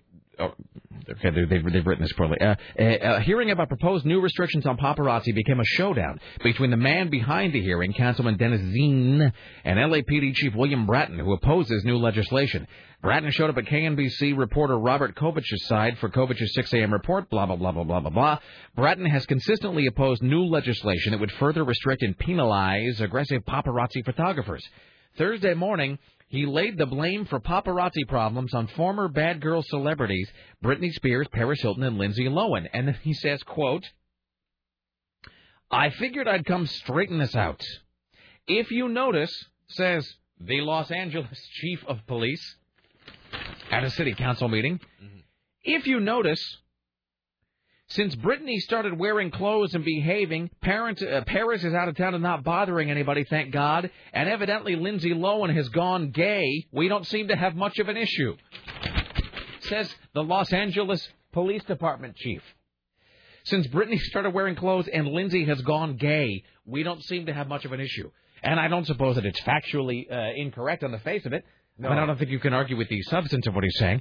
One doesn't necessarily expect the chief of police to start speaking that way, but that's just one way in which Los Angeles is different than the place in which everybody else lives. So there you go. All right, so there. Sorry we didn't have the audio on that, but I tried. we'll try to get it later on. Uh, hey, do you have this thing about the uh, the, the gambler being evicted because he stinks? I do. Do you have the thing about the woman being covered from tick uh, with ticks from head to toe? I don't, but I have the Iowa man accused of biting off another man's nose. Really? Really? Yes. Uh, just let me just read this sentence. This is from uh, the Associated Press. An Italian woman is suing a ferry company after waking up in a first-class cabin covered head to toe in live ticks. Oh. The newspapers reported Tuesday. Christina Saseldi was making a night crossing at the weekend from the northern city of Genoa to the port of Olbia on the southern Italian island of Sardinia. At 6:30 in the morning, I was wakened by uncontrollable itching, and I realized I was covered head to toe in hundreds of live ticks. There you go. Fantastic. Here's Tim Riley.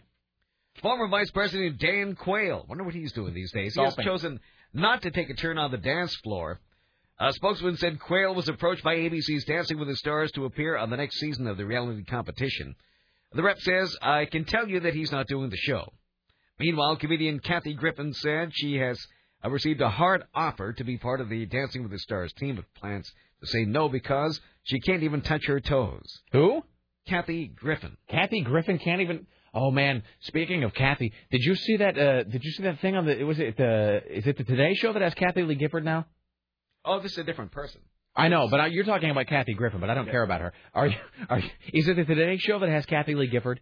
Is she on the? I don't know. She's on the Today That's Show. the question. I'm not sure. There was the greatest thing the other day where they, she, they had a cook on and he just told her to shut up because she wouldn't quit talking. There was a, it's a great clip floating around the. I'll find it somewhere because he's because it's like the two women who you know host the show and there's a, like a cook like trying to show how to make something. And Kathie Lee Gifford just keeps talking, and finally he stops. He goes, "If you will just be quiet for a moment."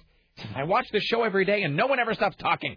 And like it was like somebody had slugged her, uh, because you could tell she's not really used to people uh, speaking that way. All right.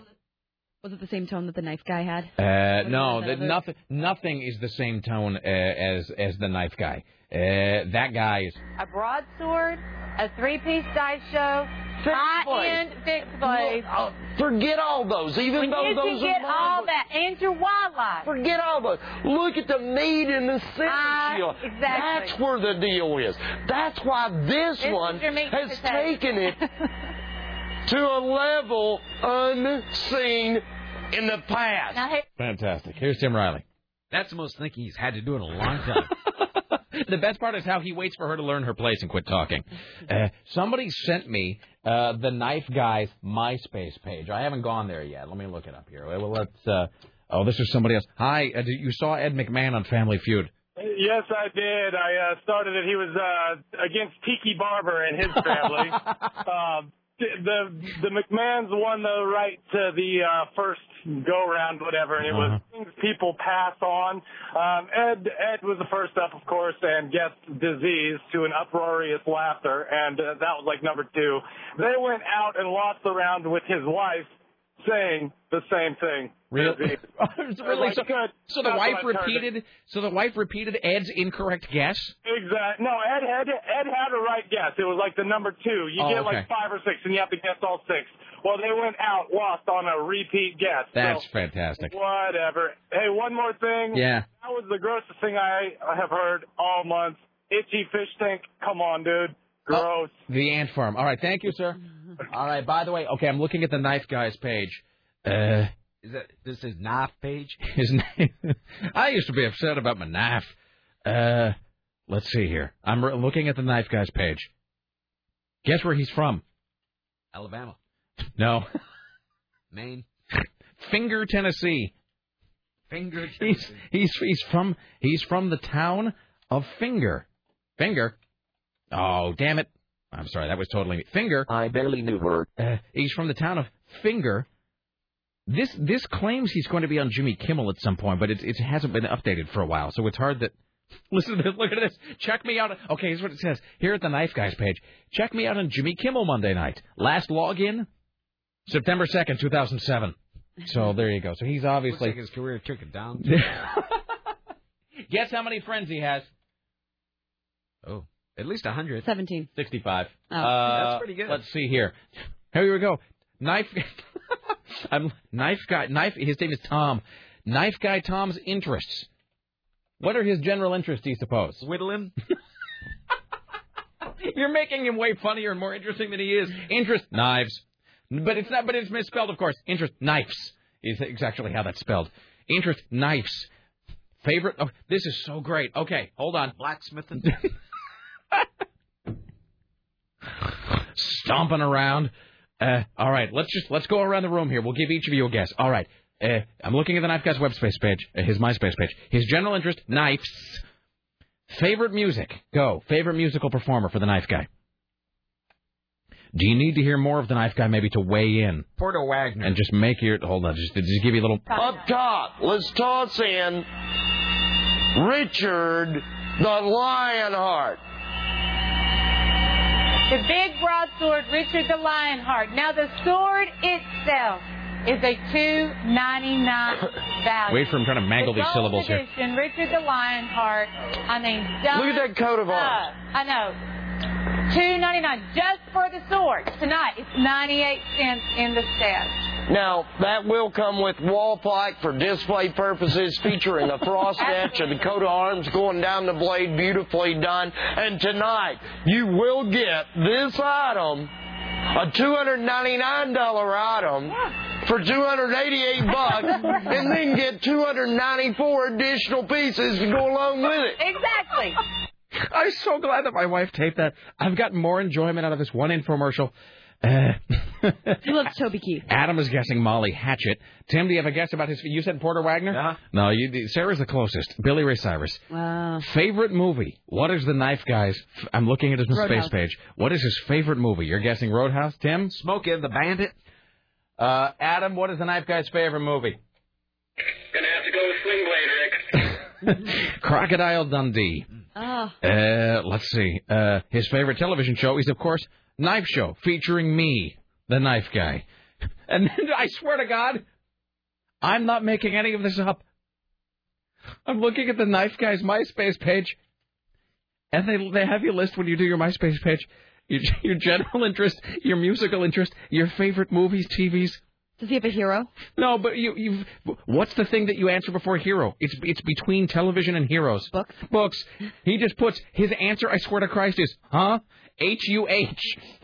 That's his response to favorite books. He literally just has the word huh. I think you'd like the good book. uh, hero. Who are his heroes?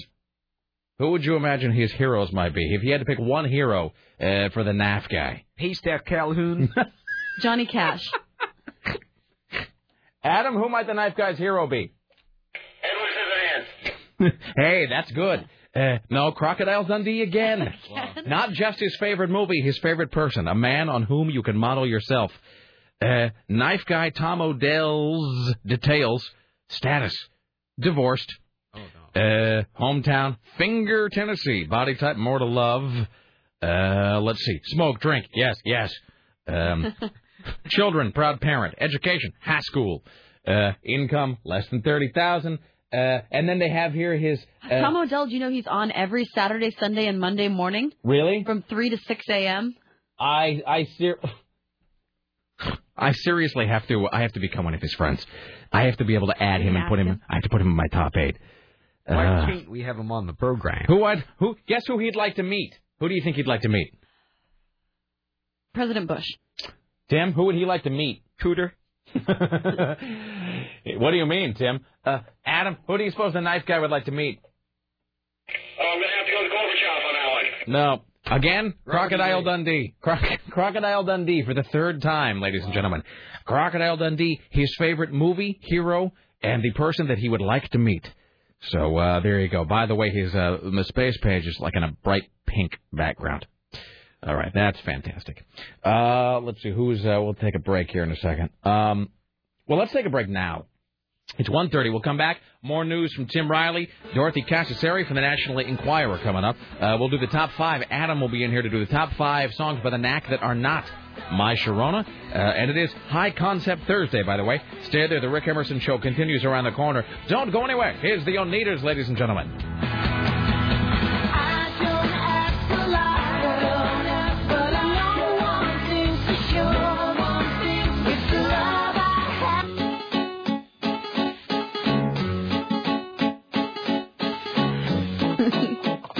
We're back, we're back, we're back. It's the Rick Emerson Show. Thank you for coming along. It's 503 733 2970. 503 733 2970. Still to come today. Uh, top five. Top five knack songs that are not my Sharona. We'll talk to Dorothy Carsasari from the National Enquirer. Uh, more from Tim Riley. We got to do that uh, sound clip inventorying. A, a uh, caller has requested uh, more Paul Stanley. Uh, so we'll try to get to that. Uh, let's see, what else? Oh, it is High Concept Thursday, and then it's entirely possible. I, it, it, I, it, in no way am I going to guarantee this, uh, but it's entirely possible that uh, that next hour. Uh, okay, I see that, Adam. Thank you. Uh, it's entirely possible that next hour we'll be talking to uh, horror punk superstar Wednesday 13. So they, we'll we'll see if that comes together. I think they're getting into town this afternoon And they're playing with 800 Octane. tonight at Rock and Roll Pizza. Are you Uh, are you going to be there? I am hella there. I am completely. I am so there. It's not even not even fathomable how there I am. Uh, well, you. I mean, yeah. I think I might go as well. it's man, I got to tell you, and it's and it's, the thing about Wednesday Thirteen, uh, in it's, well, it's like Alice Cooper. It's, it's a guy in a band. It's the same thing, you know. It's the, the band that bears his name. Eh, It's become one of those things that I have just relentlessly pimped to all of my friends, everybody I know. Uh, you remember a couple years ago when I first saw them play. That was like three years ago. I remember two I and went, half. yeah, the, uh, the Wednesday 13 was at the Roseland opening for Alice Cooper, and you know how it is an opening band. You show up, and you know it's like the Schmuck Sisters singing for half an hour, and you're like, I'm going to go to the beer garden. Uh, but we walked in to see Alice Cooper, and this band was playing, and I'm like, uh, who's this opening act? And then it was that thing where like, well, these guys look pretty cool. Well, they sound really great. This song is awesome. This opening band is fantastic. Uh, and I love Alice Cooper. I'm second to none in my love of Alice Cooper. But the, the, but the next day, oh, the only thing I wanted to talk about was Wednesday 13. They were just so unbelievable. Um, and then I saw uh, he came back to Satyricon. I saw him at Satyricon, and he's going to be at Rock and Roll Pizza tonight. And it's it's become that thing that I'm now almost afraid to really tell people about because it's because it, he's just been so exceptional every time I've seen him. And I know that I'm going to send everybody, and then this is going to be the night that like uh, it, that like lightning hits the equipment, and I have to cut it short after a song and a half or something. But uh, it really, really an exceptional performer, great songwriter. Uh, and has the new album out uh, as well. Uh, so uh, anyway, Wednesday 13 tonight, uh, Rock and Roll Pizza with a litany of opening bands, including our friends 800 Octane. Look, Uh, you've never seen live. They put on an amazing live show. they are also really, really good, and apparently their new album is fantastic. This says Rick. You are aware, of course, the Portland Beavers are playing the Albuquerque Isotopes this weekend, but did you know that Jerry Mathers will be there? So why is Jerry? Oh, because of the Portland Beavers. So during the break, Sarah said, "Who's Jerry Mathers?" Which makes me feel old. He played uh, the Beaver on Leave It to Beaver, Oh. and Jerry Mathers as the Beaver. Let me ask you this right now: If I were to say, if I were to make you do a quick, quick yes or no, do you believe that Leave It to Beaver has an actual beaver on it? No. Okay, I'm just checking because you didn't That's know. the person, right? But you didn't know who we were talking about, and I, in my, I was looking inside your head for a minute, and inside your head, I was imagining you picturing a guy in a beaver costume, it's like, and Jerry Mathers as the beaver, like it was a guy in an ill-fitting sort of beaver outfit. So I just remember him from playing like kooky bit parts in movies. right, all because yeah, all because uh, yeah, because he sort of leveraged he leveraged all of his uh, beaver fame into. Uh, You know what I'm talking about. Rawr. Uh, all right, it's 503-733-2970. Leveraging Beaver fans. Jerry Mathers. Here's Tim Riley. And now, though, from the Ministry of Truth, this is Tim Riley. Well, here's the good news. PG's going to let you recharge your electric car for free. For now. The utility unveiled its first electric fuel station near Southwest First and Salmon. They'll soon have a network of 12 electric stations located across the city as PG prepares for the future. Uh, so, so apparently you can fill her up with electricity, at least for now. And eventually they're going to start charging you. So if you have an electric car, and we know there are many of you who do, but I don't know one, uh, go down there and uh, plug it in. Wait, so this is so is this the one downtown by the World Trade Center? Yes. Yeah. So now is this any electric car? Yes, I guess so. So there's but this is the thing where there's only the one slot, right? Uh-huh. So there's the one. How do you fuel with energy? I know that sounds like a retarded question, but I'm Plug it filling in. my car well, with it's energy. it's just uh, it's like it's just electricity, right? It's just a battery. Right. Yeah, it's just it's like charging anything. It's like Charge up a charging a battery. It's like charging a handheld Makita power drill. Uh, you just uh, you just take it down there and you, you plug it in. Well, you know what it's like. If I've seen that thing down. It, it is it's right by the World Trade Center. And I've driven by that before, and you know what it's like. It is like if you've ever lived in a place that was exceptionally cold. They have those things. Uh, by the parking meters, like when you park your car in like public parking spaces, there are those block warmers uh, that you're supposed to plug your car into. Like uh, I used to, like my Sentra, the guy who owned my Sentra originally lived in Alaska. And on the front of the Sentra, there was this little power uh, cable that dangled down. Uh, and the thing was, it was because it gets so cold in Alaska that your block will freeze and your car, it'll crack. It'll freeze solid. And so there are these little um, power outlets at curbs in places like that where you plug the car in and it keeps your car from freezing solid during the winter. That's kind of what that thing looks like there. But it's weird that there's only one outlet. Does it say how many electric cars are in the city? It does not. Nobody has counted them. So, all right. Well, that seems like a thing. Doesn't that, I'm not saying this is the I don't case. know anybody who has one. But that's what I said. Doesn't that seem like a thing that they've created just so they can claim that we're being a more green city? No, no, no. Look, we have a place to charge your electric car. So why can't you bring something else that's electrical and plug it in like a, a toaster? like a blender?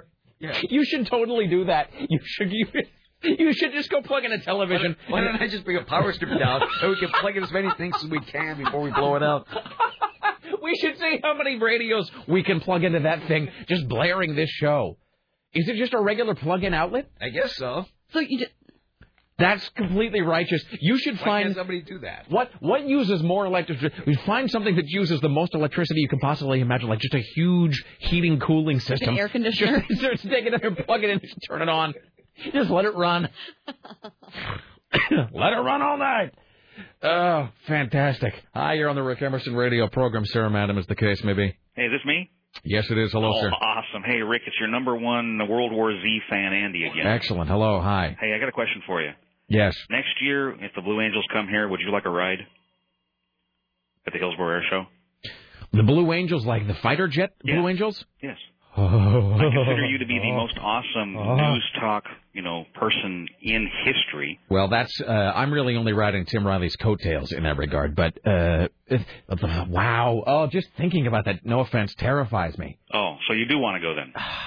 I have to come up with a list of six people, and you're number one on my list. Well, thank you, sir. I appreciate that. So please, so let's back up for a second. What is it? What is your relationship to the Blue Angels? Uh, well, I work for Navy Recruiting District, Portland, Oregon. Mhm. About five years ago, I answered a question for you on DSMAC and TERCOM for, for the Tomahawk cruise missile. That Oh, right. Okay. Yeah, for the weapon of the day. Yes. Yeah, before I went to Japan. Okay. But uh, now I have to come up with a list of six people that want to fly with the Blues um, next year. Wow. And you're number one. Ah. um. Doesn't mean you're gonna have. It doesn't mean you're gonna do it. Let's put it that way. Can I just tell you immediately? Let me just say this. Y y y we're not even 30 seconds into this call. Okay. I'm looking. I'm looking over here. Julie. You could always wear Pampers. I'm looking at this other call. Immediately, here's another call that came in. Julie wants a Blue Angel ride. Says Rick is a pussy. nice. Um. So, Jesus. Um. Yeah, when do you have to have my answer by? Right now. Really? Yeah. Yes. Yes, you want to go. When when is this happening? Probably. I'm saying this is probably next what eight, ten, eight, nine, and ten of August of uh, next year. Oh yeah, yeah, sure, fine. Okay. Good. Before I have a, ch- I just said that before I have a chance to back up. Sure, fine, yes, go. Okay. All right, and don't forget, I'm sitting next to you during World War Z. All right, done, done and done. Is this at the at the movie premiere? Oh yes. All right, you consider the spot saved. All right, thanks a lot. right, thank you.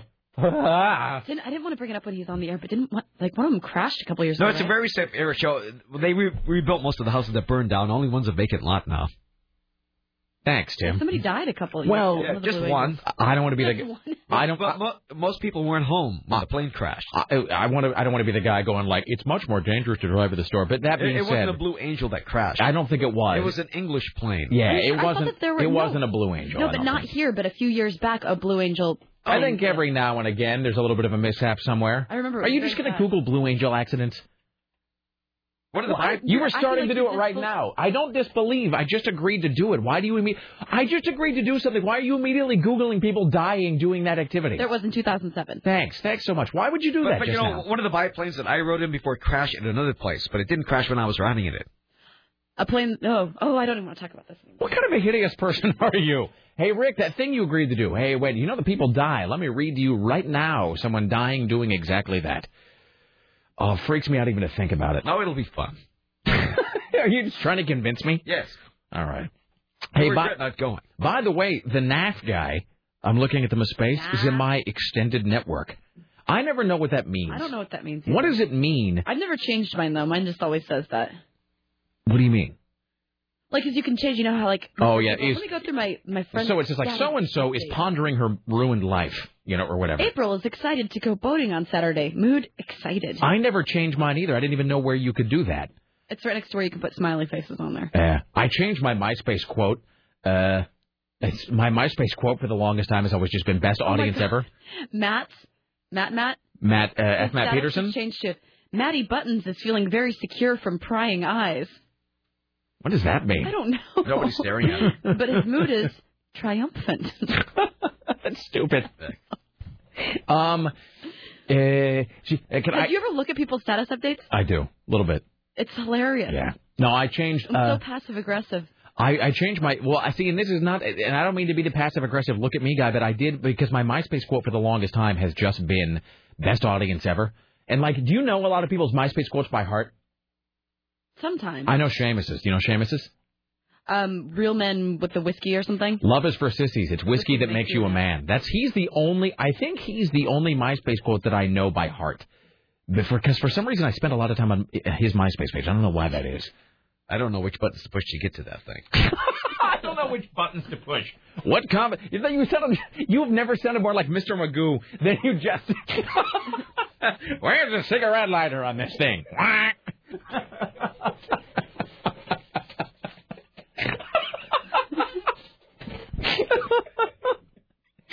Oh, wow. all right. I don't even know what I was going to say. Oh, well, all right. Anyway, so I said I, I, I, I changed my space quote to this hilarious thing that Lara told me. Um, something that somebody had told her, and I changed my MySpace quote just because the phrase was so funny, and I also wanted to see if anybody noticed, and then sadly no one noticed. So, Let me, so I'm, I'm going to look at yours right now. it's it's yeah. It, I Oh, I changed can't it. read that. I changed it just to see if anybody would comment on it, and then no one did. So That's what I do sometimes. I'll put up a new picture and it's up there for a day and nobody will say anything, like or even allude to it. I'm just like, oh, I don't really exist. Picture. Yeah. But so the knife guy is in my extended network and yours, but I don't really know what that means. Does that Yours says you're in my extended network, but I know that we're friends. see that? Is, how does that? How does that even work? What is the MySpace extended network? Is it like one degree away? Is it three degrees? Tim, would you like to weigh in? I don't know how many degrees that would be. Yeah, what is extended? Fahrenheit or Celsius? I don't know. We need to take a break. Uh, it's 503. You know what? Angel thinks it's all going to work out. really? Her mood is melancholy. It, it always does. Not to worry. all right. It's 503 733 2970 status up front status updates back and forth. Sure. Let's spend a whole segment doing that when we get back. Still to come, top five high concept Thursday and uh, Wednesday 13. Stay there. It's the Rick Emerson radio program.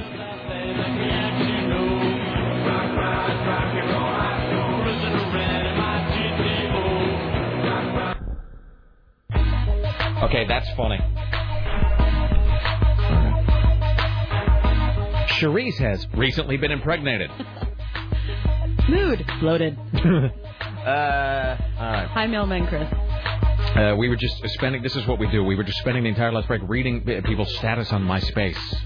Uh, and now MySpace sounds wrong when I say it that way. Uh, but and when I say mispace, and, and A, people get mad, and then B, they don't get what the hell I'm talking about, so I just sound like I have a speaking disorder. I've also seen that there's two different ways to spell mispace. One is M apostrophe space. The other one is M U H space, which I like more. Mispace.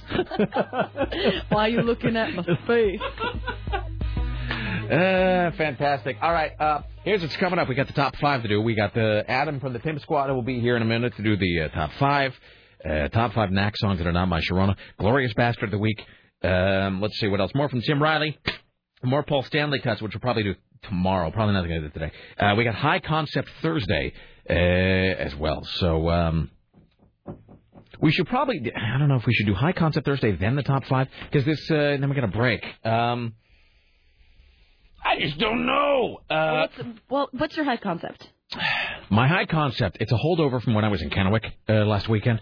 The high concept topic is what is the douchebag tell?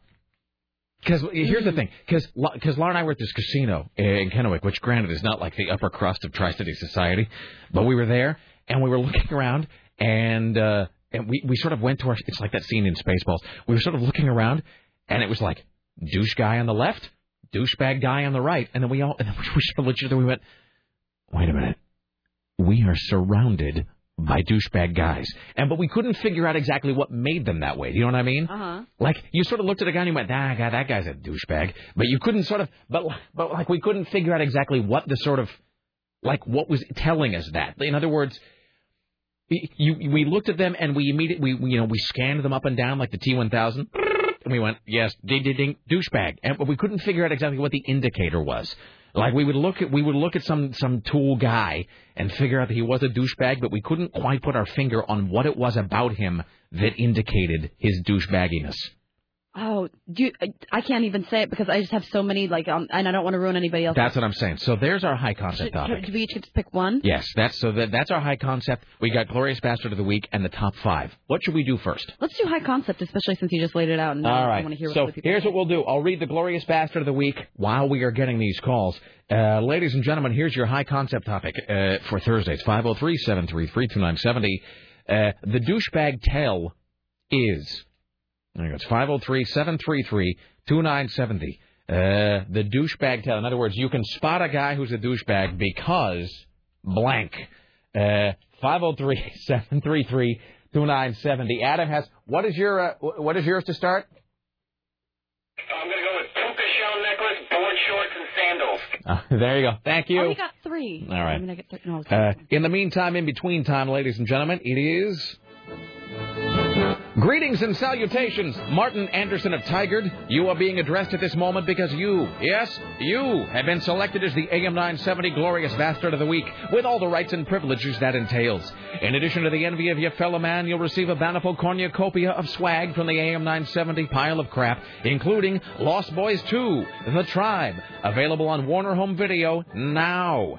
The all-new chapter stars Tad Hilgenbrink and Angus Sutherland with appearances by Corey Haim and Corey Feldman as Edgar Frog. You've also won the glorious knowledge that for at least this one week, you are just a bit better than everyone else.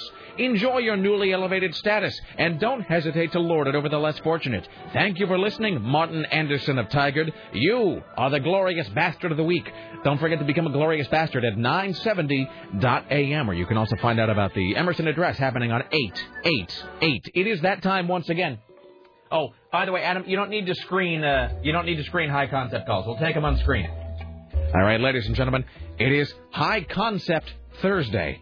Do I get one? What are you doing Please with your fingers over there? I'm, I'm You're doing like little finger pumps. Oh yeah, yeah. So uh, the douchebag tell is go. Bluetooth, diamond earrings, pop collar. Why? I got three. I'm sorry. I'm done. I, I left some very obvious ones. All right, there you go. Uh, we are. It is High like Concept big Thursday. tacky fake, you know, like oh. Clearly from a kiosk at the Oh, mall. that that's a douchebag. Yeah, and, and they're like they're so ridiculously large. They look like lady earrings. and it's like, a, you look like I know you bought those at Claire's boutique. I'm like, B, you're an idiot. Good for you. All right, uh, it's uh, the Rick Emerson Show, High Concept Thursday. What does the douchebag tell? Well, Sarah just kind of took mine. I was going to say a pink shirt with a popped collar. Yeah, I'd say that. Have you seen that photo that's going around the net of the guy with the three? He's wearing three shirts and the collars are popped on all and of it them. says you might be cool, but you're not yeah, pop collars. exactly. All right, no, no, no. That's a. Now, do you see that a lot? Well, I live in the suburbs, so I see that almost daily. Oh, I'm, I am sorry for you. All Thanks. right, thank you so much. Uh, High Concept Thursday. What does the douchebag tell? Those long basketball shorts worn to every occasion. All right, excellent. Thank you, sir. Yep. All right. Shiny shorts in general kind of gross me out on guys. There's too much swinging around down there. You know, uh, can I tell you that I, I have these? Uh, have you seen those shorts I wear? Those Adidas warm-up shorts that I wear. No. I bought them because I had no choice. I'll tell you the story. Remind me to tell you the story about the Adidas shorts. It's actually pretty funny. Okay. Because it involves Alan Gabrowski, too. Uh, hi, it's uh, the Rick Emerson Show, High Concept Thursday. What does the douchebag tell? A douchebag is a guy who calls you on a speakerphone and doesn't have anything else to offer. That is made out of win. Well done. Uh, hi, Rick Emerson Show. What does the douchebag tell? How about a chain, a wallet on a chain? Uh, see, I think for some guys, yes. For some guys, no. For me, yes. If I were to do that, yes. Some guys really make it work, though. Uh, I have a lot of like friends who are, are bike riders, so like their wallet might fall out of their back pocket. My but it, yeah, it's, it is 50-50 though, because some people can. My brother does it. It totally works. Uh, I did it. If I did it, I would just I would look like an ass. Uh, hey, Rick. Yes. One more thing. I saw that. Uh, see, why don't I see it? I got a blind spot. Hi, Really? Rick, Rick Emerson Show. High Concept Thursday. What does the douchebag tell? I have two. It starts with somebody who says, "Is it me?" and then and then little skinny douchebags that wear uh like like uh um grease monkey shirts with somebody else's name on them. I just hate that. Oh, like a Ted's Garage kind of a thing. Yes, yeah, exactly, All right. exactly, like a, like a uniform thing. And around the office, douchebag has been shortened to Frodo, short for Frodo douchebaggins. All right. Thank you. Bye. Hey guy's a total Frodo. Hi, you're on the Rick Emerson Show. What does the douchebag tell? Uh, if you're half Asian, you like dressing up like women and whores in Las Vegas. All right. Thank you. Hi, hi, you're on the. What, what, did, when did the half Asian come into it? When did Richie suddenly only become half Asian? He's all he's full Asian. Might Is be he? man, but he's full Asian. He's full of Asian. I uh, he's. Uh... Somebody will be later. oh wow! That's the worst thing you've ever said. Well done. you just said that without even thinking about it. That No, was no, dirty. like your reptile humor uh, brain spat that out before you even had a chance to ponder it. Hi, you're on the Rick Emerson Show. What does the douchebag tell? I would say really loud uh, ringtone. Some song that's designed to make them sound badass, which only goes to prove that they aren't, like ACDC or something. Excellent. All right, thank you. totally. High Concept Thursday. What does the douchebag tell? Hello. Hi, yes, it's you. If, when they wear really thin white dress shirts and you can see their nipples through 'em. Totally. No, I'm with you on that. And it's always a guy who looks like he's just like he's just mid sweat for some reason. Yeah. Yes. All right, thank you. All right, it's uh, the Rick Emerson Show. High Concept Thursday. What does the douchebag tell? Hey, Rick. Yes. I uh, I don't have that, but I wanted to tell you I dated a girl from Finger, Tennessee. Thank you. Hi, you're on the Rick Emerson Show. What does the douchebag tell? Rebel flag. All right, excellent. Thank you. Uh, we'll do like one more bank. Uh, High Concept Thursday, Rick Emerson Show. What does the douchebag tell? Hey guys, it's Mailman Brian. What's up, sir? Yes, Hello? it's you. You're on the radio speaking Oh, hey. to thousands. Yes. So, sorry about that. Uh, it's something that I wear every day. A fanny pack. Oh, that's true. Well, because you know, there's one thing is wearing it because you have They're to. so One is convenient though. that's well, you know what you can wear it if it's your job or traveling. If you're Oh, traveling, yeah. you can wear it. It's it's awesome. I carry so much crap in there that I don't have to carry my back hitting and throw my. I mean, uh, it seriously, looks- like who am I going to kid? When I was in Scotland, I totally wore the fanny pack. Why? I don't want to be stuffing my pocket I'm gonna wear one for the soapbox derby because Yeah. I don't want to, you know, carry around a purse. No, I'm with you. awesome. All right, thanks guys. Thank Bye. you. We'll do a three more. Rick Emerson Show, High Concept Thursday. What does the douchebag tell? Calvin Teen on the uh, back of a pickup truck. Yes, no, completely. You are absolutely Oh, I right. want more. You can't stop him now. Hi, but we got to the top five. We got news. We got the, the commercials. We got Wednesday 13. Do we have Wednesday, Thursday? Well, it, we're supposed to. Okay. You know, you know how musicians are. So it's a musicians are. Hi, you're on the Rick Emerson show. Hello. What does the douchebag tell? If you need a ladder to get into your truck, you're a douchebag. Absolutely. Can I tell you when we were at the Super 8 in Kennewick, which is really not that super, uh, it was out, and it was especially. I mean, look, I know that I always say the gas prices aren't a big deal, but I mean, c- come on. This guy driving a truck, and it was like five stories high, huge. wasn't a monster truck. Like, you could tell it wasn't there to promote a product or, like, as a novelty. It was just some jerk.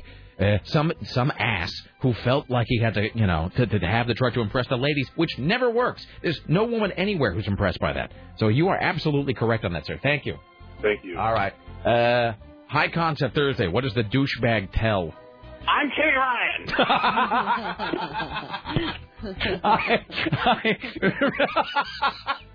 Rick Emerson show. What does the douchebag tell? Three more. Hello. Hi. am Yes. Yes, it's you. Uh, I'd have to say white hat and bearded necklace. Oh, the white hat. I don't know what it is about the white baseball cap. Bugs the hell out of me. All right, I'm with you on that. Thank you.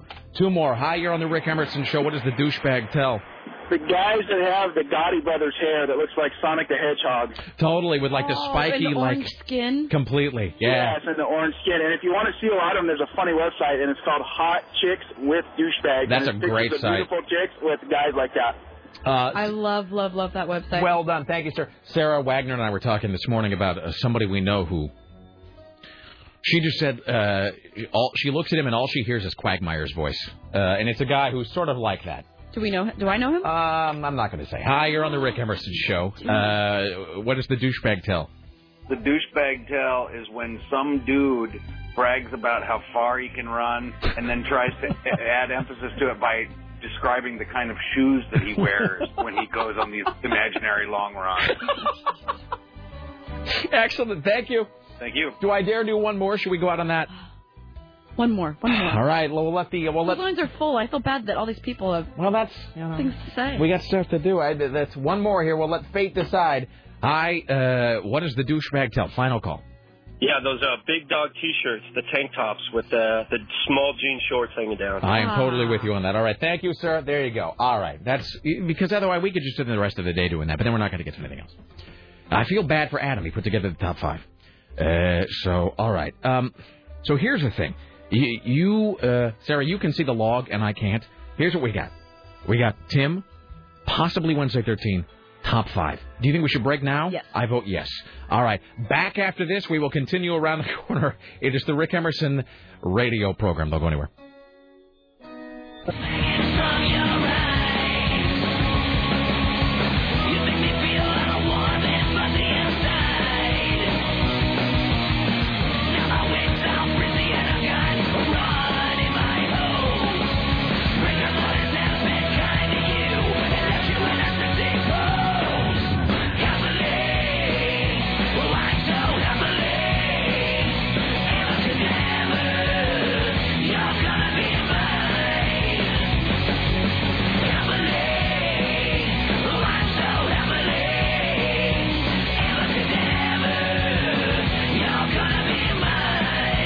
The Rick Emerson radio program.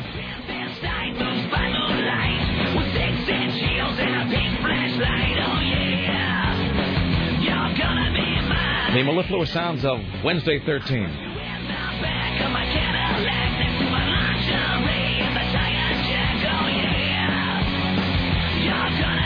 I mean, you gotta love a song called Happily Ever Cadaver. Uh, appearing tonight at Rock and Roll Pizza right here in Portland, Oregon. And I can't. I feel like a jerk. I can't remember the other opening acts, but I know when's uh, 800 Octane is on the bill as well, and they are uh, 800 Octane's worth of price of admission themselves. So there you go. Uh, Wednesday 13. That is uh, that is uh, who that was right there. All right, it's 503-733-2970. 503 733-2970. Uh, we will do the uh, top five here. Just a skosh. Like us at three. Like us 101 at five. And uh, Mike O'Mara show at seven. This, however, is your personal savior. And now, go from the Ministry of Truth, this is Tim Riley. So Hillary Clinton will speak on the second night of the Democratic National Convention. It'll be the 88th anniversary of the ratification of the 19th Amendment, which gives the ladies the right to vote. Because the vice presidential candidate usually speaks on the convention's third night, Some people see this as a sign she won't be Bar- Barack Obama's running mate. Meanwhile, that new Republican ad uh, comparing Barack Obama to uh, Britney Spears and uh, Paris Hilton has Barack Obama not being too happy about it. At a rally in Iowa, he said the ad takes away from talking about the real campaign issues of the day. energy and health care and jobs. You'd think that we'd be having a serious debate, but so far, uh, we all we've been hearing about is Paris Hilton and Britney Spears.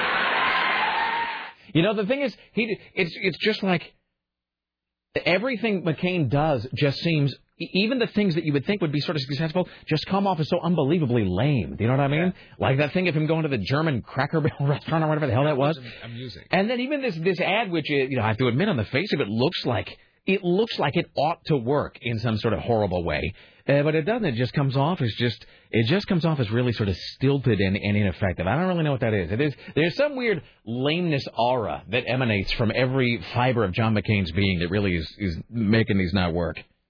So it looks like uh, Ludacris has uh, made a song. It's a rapping uh, song called Politics Obama is Here. It includes some derogatory remarks about uh, Hillary and John McCain. So all you kids uh, sing along as we play a clip from uh, Ludacris. Put me in office, make me a vice president. Hillary hated on you, so that bitch is irrelevant. The White House black, and I'm sure that's got them terrified. McCain don't belong in any chair unless he's paralyzed. Wow. Because Obama is here. The world is ready for change because Obama is here. Yeah. They try to note that Ludacris is a talented individual. he, he should be ashamed of these lyrics. Is that it really? Do they actually say that? Yes. Well, he seems like a young man with get up and go, but we do not advocate or whatever. Well, all right. Uh, senior uh, McCain uh, strategist Nicolle Wallace says people should acknowledge uh, that uh, Barack Obama is a celebrity after all. In this election, you can't just inspire people with your words or your crowds, but you, or your images or your photos, but you must inspire them with your deeds and with your vision. Uh, one of the hottest singer-songwriters of the moment is working with a reunited boy band. Ne-Yo has recorded a song with the new kids on the block. The track Oh, is in your face, Sarah Dillon. Single. It features the guy singing about a girl's boyfriend for the duration of the tune.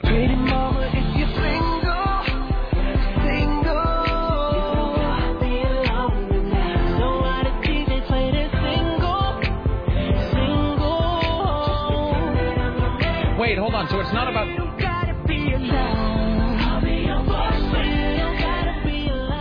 Wait, I can't. I'm un, I'm conf, I'm confused. Is this about being a single person, or is it about the No, it was a DJ play on words. playing the single? Girl, are you single? DJ, play that single. The young people know.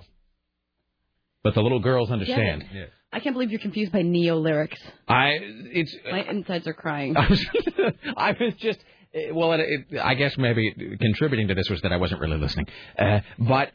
Because, because I, because, you know what I mean. Well, that Is- doesn't help the situation. I got about. does A, I was listening to Tim and the soundbite, uh, you know, or the the news story. But as soon as he got about half a second into the song, like your brain sort of goes, I don't need to care I about was so distracted by that boom, boom, boom, boom, boom. That boom, was my boom, other boom. thing. Is I was just. Here's the thing. It's kind of making me feel like, yeah. Old.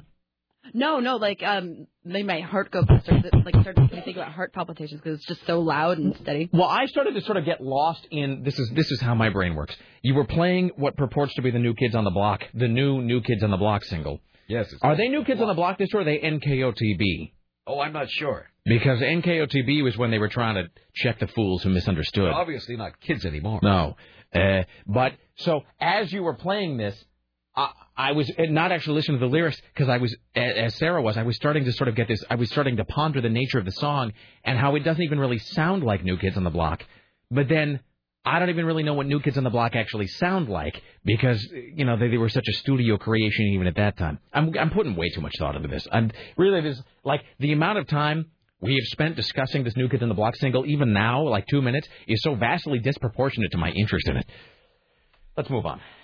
Uh, Kelsey Grammer is still in the hospital. The Grammer. actor admitted to uh, feeling faint. His uh, publicist Stan Rosenfield says And Grammer wasn't too happy about that at all. Grammer's just fine. Quit asking. Did they actually say that? Yes. No, no. Grammer's fine. Shut up. Just fine. That's why he's been in the hospital for several days Move, now. move along. Because he's feeling faint. because the smelling salts don't work. Yeah. All right. So uh, he's feeling fine. Okay. He didn't have a heart attack. really? Is that are they actually just flat out saying he's he's fine? At no time did he have a heart attack. No. Um. Hey, wait. Spe- wait. Heart attack. That triggers something in my head. Hold on. There was a thing I was supposed to be thinking about. Heart attack. Heart attack. Heart attack. Mm. Wait. Mm. No, no, I don't. I don't know what that is. But that okay. But heart attack leads me to think about uh, bacon, of course. I heard this. I think it was on the Michael Mara show yesterday. Have you seen this pre-cooked bacon that they are supposedly selling at the supermarket now? No, I have not. I guess it's like in the snack food aisle, and it's a bacon that's like already cooked. It's, it's like ready to eat. Like you go by and it's like a bag of bacon that is already prepared. Does anybody know what I'm talking about? All right. I And thought all bacon was already pre-cooked. no, you didn't. You never thought that. I thought that they already made no, not all bacon, but like I thought they already made prepackaged cooked bacon. Where? When have you seen this pre-cooked bacon magical before? bacon land, I I don't was know. just gonna say. I should just stop talking for today. You know, we've had such a weird uh, program today. Uh, Why they just found water on Mars? The robotic arm scoops them up and even touched the water. Didn't they find ice on Mars like two weeks ago? Yeah, maybe the robot melted it by walking. So on it. this is uh, so this is just a sort of a follow up to that. Mhm. All right. Does anybody get excited like here in this room? Does anybody here get excited when you hear about water on Mars? No. Do you? I just did, yeah. See, and I, It makes it more similar to Earth, which you know all the nutcases will start to come out of the woodwork talking about aliens. ah, so that's why you like it because of the discord, the chaos that it stirs up. It, that it All right. ensues. Okay, fair enough. All right, here's Tim Riley. And people can stand up on top of a building and hold a big sign saying "Welcome." Right before that, can I tell you? Let's, let's all go home and watch Independence Day today. Uh, let's, uh, as though we don't already do that every day. When I was watching Independence Day, can I just tell you, I hadn't seen that movie in a long time, and I think, I think the last time I saw Independence Day, it was before I had my new sound system at home.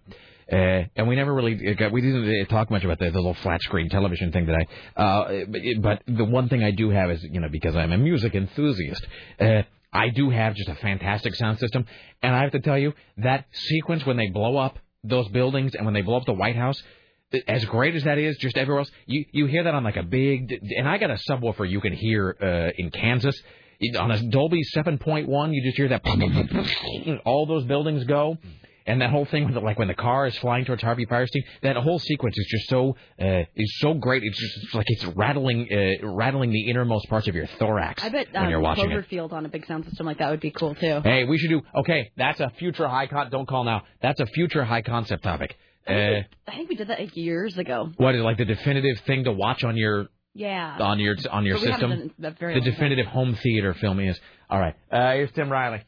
Well, we're selling $2.4 billion worth of weapons to the impoverished Iraqis. I guess with easy credit terms. Uh, we're going to sell them some planes and helicopters and all kinds of things. They're going to have their own air force. So, uh, yeah. It's That doesn't seem like that could possibly end badly. No, not at all. Equipping is the Iraqis. Yeah. Haven't we done this? Where'd they get $2.4 billion to buy this stuff? This, the that is a good question actually. And, and if they have two point four Everyone billion, lying in, a, lying in a pile of cinders. if they have two point four billion dollars to just be buying like guns and stuff, doesn't it seem like they could be using that to fix their broken ass country at this Yeah. point? So, and hadn't this? uh, Maybe I'm wrong. I'm no. Uh, I'm not a historian. Rick Emerson isn't a scholar. Hadn't this worked out badly in the past? Didn't we give Iraq a bunch of weapons at one point? And didn't Saddam Hussein then use them? yeah, but those are old. So they needed brand. New, they needed refurbished, shiny weapons. Yeah. All right. That way they'll like us even more. All right. Well, we were presumably talking uh, to Wednesday 13 today. I- I- that being said, I know that they were running a little behind and their load-in time or the- whatever that is, it was a little up in the air. So let's do one more. And if we do not at that point have Wednesday 13 in the guest line, we'll roll into the top five. Should I read it slowly then? If you'd like. Wednesday the 13th, time to call. Uh, Miley Cyrus. Wednesday the 13th is touring with Napoleon the 14th. I was just thinking. Oh, that's terrible. They're coming to take me away, Lassie. That's really sad, boy. That's exactly what I was thinking. That's because we're much alike, you and I, Tim Riley. Which is even scarier. Uh, Miley Cyrus has broken out big with her new album, Breakout. Billboard reports the 15-year-old star of Disney's Hannah Montana holds the number one spot on the Billboard 200. Sounds like somebody's been bought off here. Uh, Cyrus's new album sold more than 370,000 copies. Its first week out to mark the second biggest sales week of the year for a female artist. Right behind Mariah Carey, who sold 463,000. How could I think we know. possible? I think we know how, Tim. I think the appropriate palms were crossed with the right amount of silver. That's how that happens. The envelopes are passed by the same people. The same people again. Is you know the new boss is the same as the old boss, Tim. Some things never change. Well, Cyrus's first album, Hannah Montana, the soundtrack, also made number one back in 2006. But the uh, her first week sales were 281,000. Would you agree with me though that that, uh, the Miley Cyrus though she because we were talking the other day about Lindsay Lohan how at the age of Lindsay, at the age of 22 Lindsay Lohan is just so used up and dried out. There's just nothing left for her to do. Uh, I mean she's rehab and she's gone nuts and the drugs and the sex scandal and whatever. But would you agree that that Miley Cyrus is on track? To be burned out even faster and Mhm. used up faster than Lindsay Lohan, who was sort of the gold standard for a while. I think so. Because I mean, how old? How old That's is Miley just kind of boring. I'm not really interested in her. 15. Well, she's 15. I mean, I mean, think. And I but don't know. Lindsay Lohan still has that, like, she has that true beauty. Like, Lindsay Lohan's really striking. I think. Lindsay she- Lohan. That's the thing about Lindsay. She, you're right. She really was beautiful at a certain point. Mm. And I mean, I guess how do I say Her this? dad liked her a lot, apparently. Well, I think I think Miley Cyrus's dad likes her quite a lot. Oh, that's what I was thinking. I think they have a very special, a very special deep love. I, I think. I think many. I think Very many. deep and very special. I think many people think that Billy Ray Cyrus and his daughter have a very special love. Um, but but you're right. Lindsay Lohan is truly beautiful. Miley Cyrus. I mean, to be fair, she's only 15, so you know what do you know? Maybe maybe she'll look different when she's 25. You know, because people grow into their looks or whatever. But she she is sort of very bland. She looks kind of goofy. But doesn't she doesn't she just seem uh like she's just burning bridges sort of left and right? I mean, it's the thing is you look at Miley Cyrus and all of her recent behavior and you can tell that she's just she's about to be the very archetype of the child of the bratty child star who just sort of torches everything and then one day the hits quit coming and everybody she has irritated over the past few years suddenly those phone calls are never returned and you can't get a job and you end up waitering uh, you know waitressing at an IHOP somewhere so And the all right studio puts her in a windowless cube until she learns how to behave herself. exactly. Uh, all right. Well, let's. Uh, do you want to roll the top five here? Adam, will you please come to the studio? Adam, to the studio, please. 2 One, fire.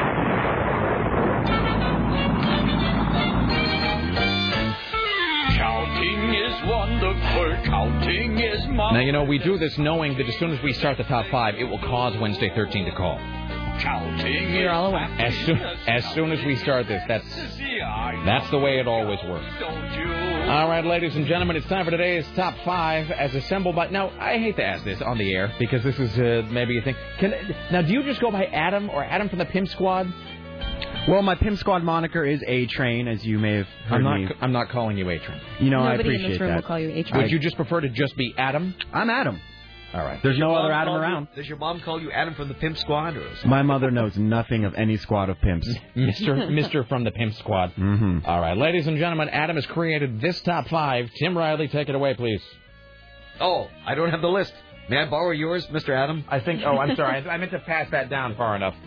As we continue to unravel the onion that is the Rick Emerson Show, we uncover another layer of musical love, this time from Adam Thompson, the most attractive member of the Pimp Squad. Sorry, I, I forgot. Hey, don't step on him saying I'm attractive. Sorry. You did step on his most attractive. Oh, I'm sorry. Say that again, Mr. Riley, would you? Adam Thompson, the most attractive member of the Pimp Squad. Thank you. It is true. Second to no one in his love for the knack. Adam has listed these, the top five knack songs that aren't My Sharona. These are the top five songs by the Knack that are not the runaway hit single "My Sharona." With honorable mention to Oh Tara. Mm-hmm. Tara. Take it away, Adam. All right, so this song, you know, this one's kind of keeping in the um, spirit where we left off with yesterday's top five, Barry Manilow. It is just a finely crafted pop nugget, as you will hear now. And you hit the post. Do you know how to hit the post? You I- did with Nugget. I did. Can you do it intentionally? I just did it intentionally. And you know, I want to be a DJ? I'm a DJ right now. A good thing about this song, Rick, is that when your marriage eventually hits the skids, Uh-huh. you could change the words and woo your wife back with a chorus of Oh, Lara. Oh Lara. See what I did there? Yes. Yeah. Good. I've been waiting on that for about three months. Number five.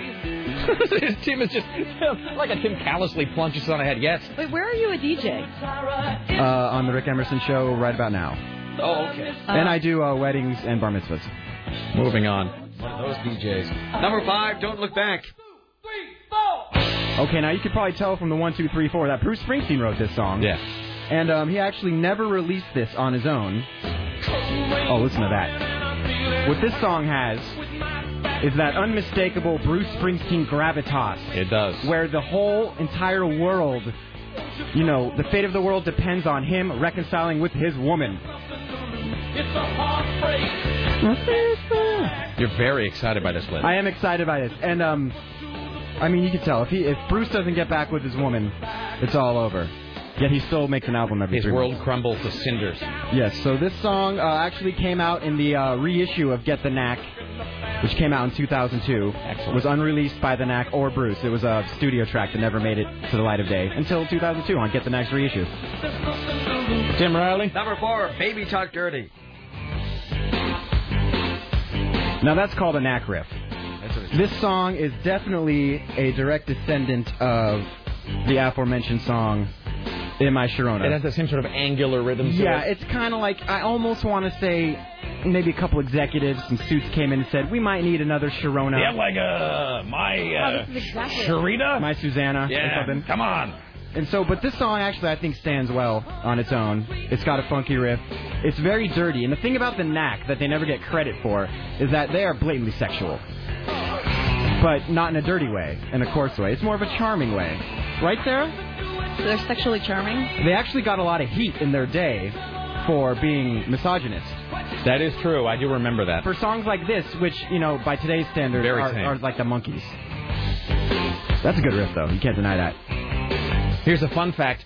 Uh, so Doug Fieger, the guy who sings lead, uh, You're going to talk about his brother, aren't yeah, you? Yeah, the brother of Geoffrey Fieger, who defended uh, Dr. Kevorkian. That's right. Tim Riley. Number three, Pop It. Wow. My ears are dead. That's hot.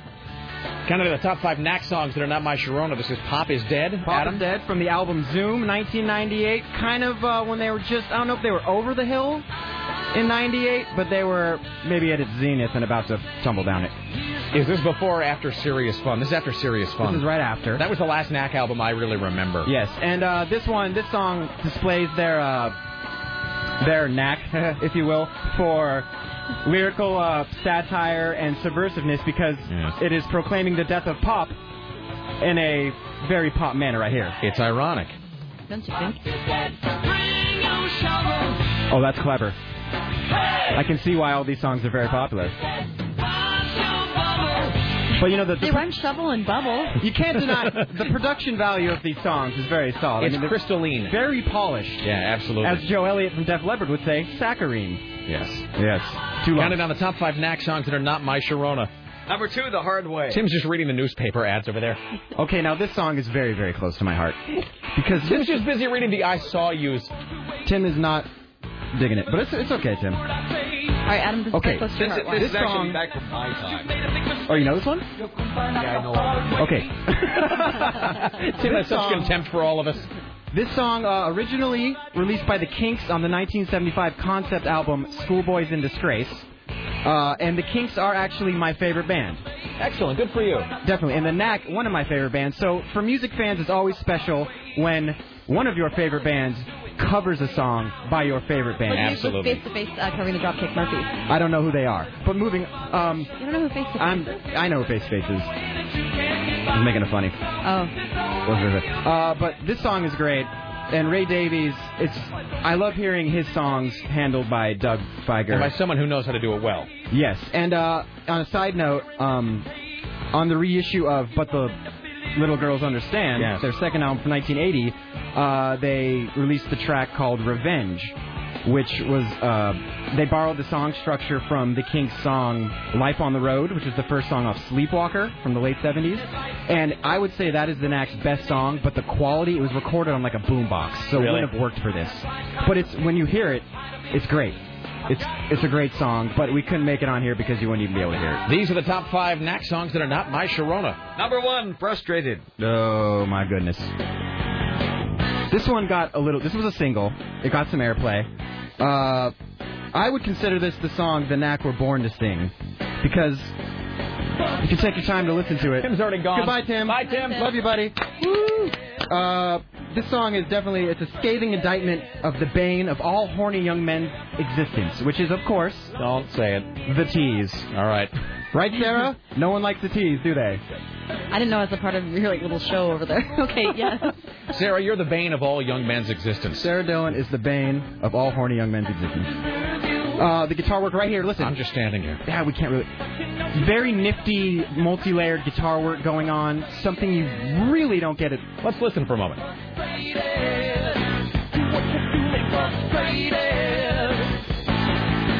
That is a good sound. That good is. texture.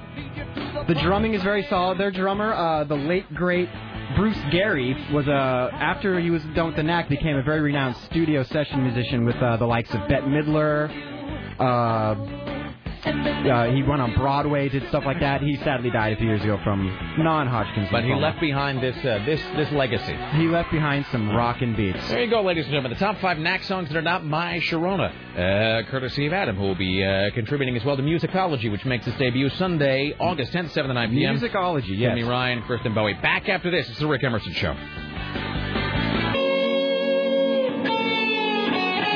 We now enter the saddest part of the broadcasting day, final segment of the Rick Emerson radio program. Like us coming up uh, at 3, like us 101 at 5, uh, the Michael Mara Show at 7. But coming up tonight, ladies and gentlemen, at Rock and Roll Pizza right here in Portland, Oregon, uh, a show that, as Kurt Loder would probably say, you really ought to see. Um, just a small amount of history. And we were saying earlier, you know, you uh, sometimes music catches you by surprise. You don't really know what you're going to hear and something kind of comes out of the uh, the shadows just to sort of uh, to grab you. And a couple years ago, I uh, saw Wednesday 13 opening for Alice Cooper at the Roseland. And again, just showed up, didn't really know what it was going to be. And in fact, I think I stopped by your house, Sarah, on the way there. And you're like, "Who's opening?" I'm like, "I Wednesday, something or other, King Friday, I do. I remember that day. and I didn't know. And I walked in, and I was I was astounded. Uh, it, it was jaw droppingly good.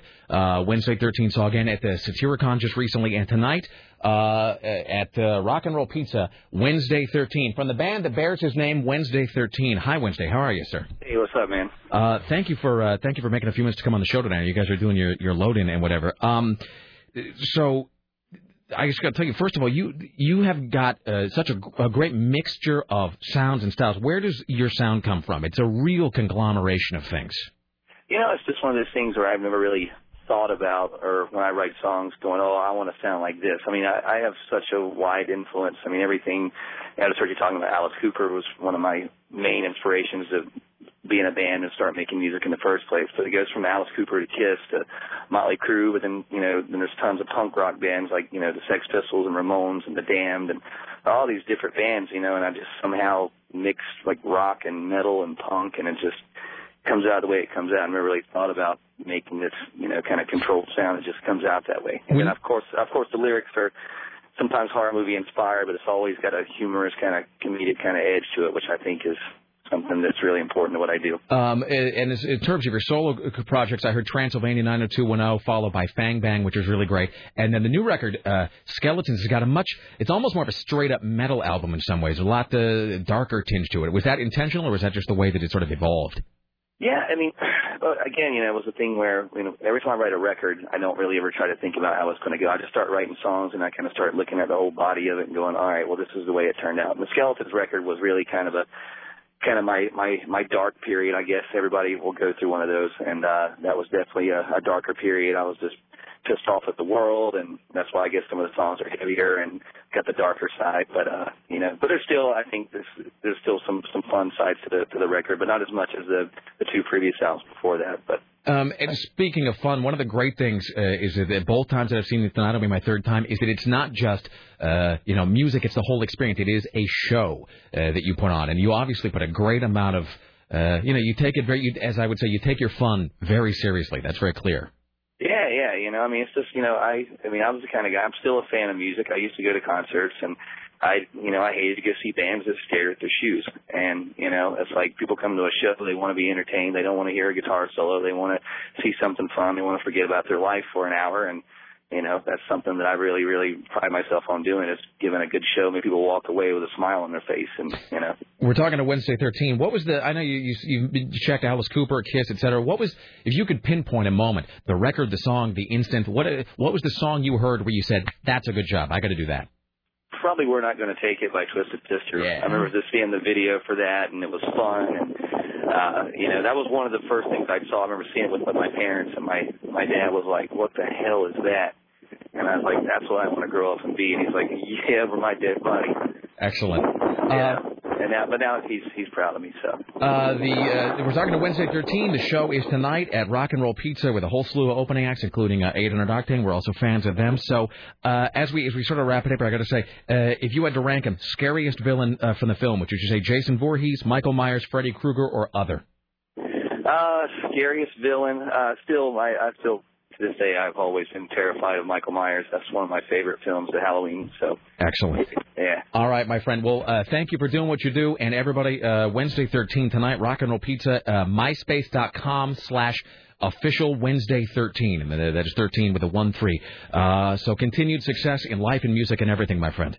Cool. Thanks for your support, man. Thank you, Wednesday. There you go. Wednesday 13 uh, from the band that bears his name tonight at Rock and Roll Pizza. So I'm looking at his MySpace page.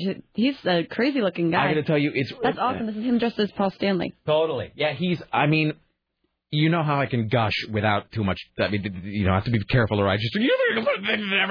But uh, he was so good for Alice Cooper, and then I saw him at Satyricon, and I didn't know what to expect, and it was just. I, I, remember tell you, were nervous for that show because you're like, oh, maybe it's just a one-time thing. You know, for a guy that sings about like necrophilia and grave robbing and killing and Jason and Freddy and Leatherface, it was so fun. It was, you know, it, and it's it is like a fun horror show. It's you walk out of there, at least I did. Your mileage may vary.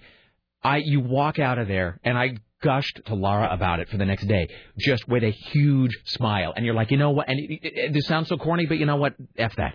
You just walk out of there so in love with music and and and and not just rock and roll, but music and just the way it makes you feel. And it is however many hundred people in a room having a great time and really just forgetting about everything for two hours. So, you know what? You got some time. You got some. You got a few bucks. Go see him tonight. Rock and Roll Pizza tonight, Wednesday 13. Uh, the website is myspace.com slash official Wednesday 13. All right. We want to thank CNN Radio correspondents Lisa Desjardins, Steve Kastenbaum. Join us tomorrow when our guests will include Scott Dowley from FilmFeverRadio.com, and we'll find out how Richie's Horan went. Uh, we also oh God, Horn in three hours. it's Yes, brace yourselves. Uh, we also want to thank Wednesday 13 tonight, Rock and Roll Pizza, kids. Um, Rick Emerson Show produced today and every day by the lovely and talented Sarah Stillen for AM 970, The Talker, in the newsroom, Tim Riley, and the phones. Adam from the Pimp Squad, the Gatekeepers, Dave Zinn, the Webmistress, Bridget from upstairs, Director of Engineering, Brian Jones, CBS Radio Portland Marketing Guru, Susan Don't F with me, Reynolds. Leykis next, Leykis 101 at 5, Michael Mara Show at 7. As always, thank you for listening. Be safe. Don't let the bastards grind it out. Watch out for snakes. See you all tomorrow. Bye.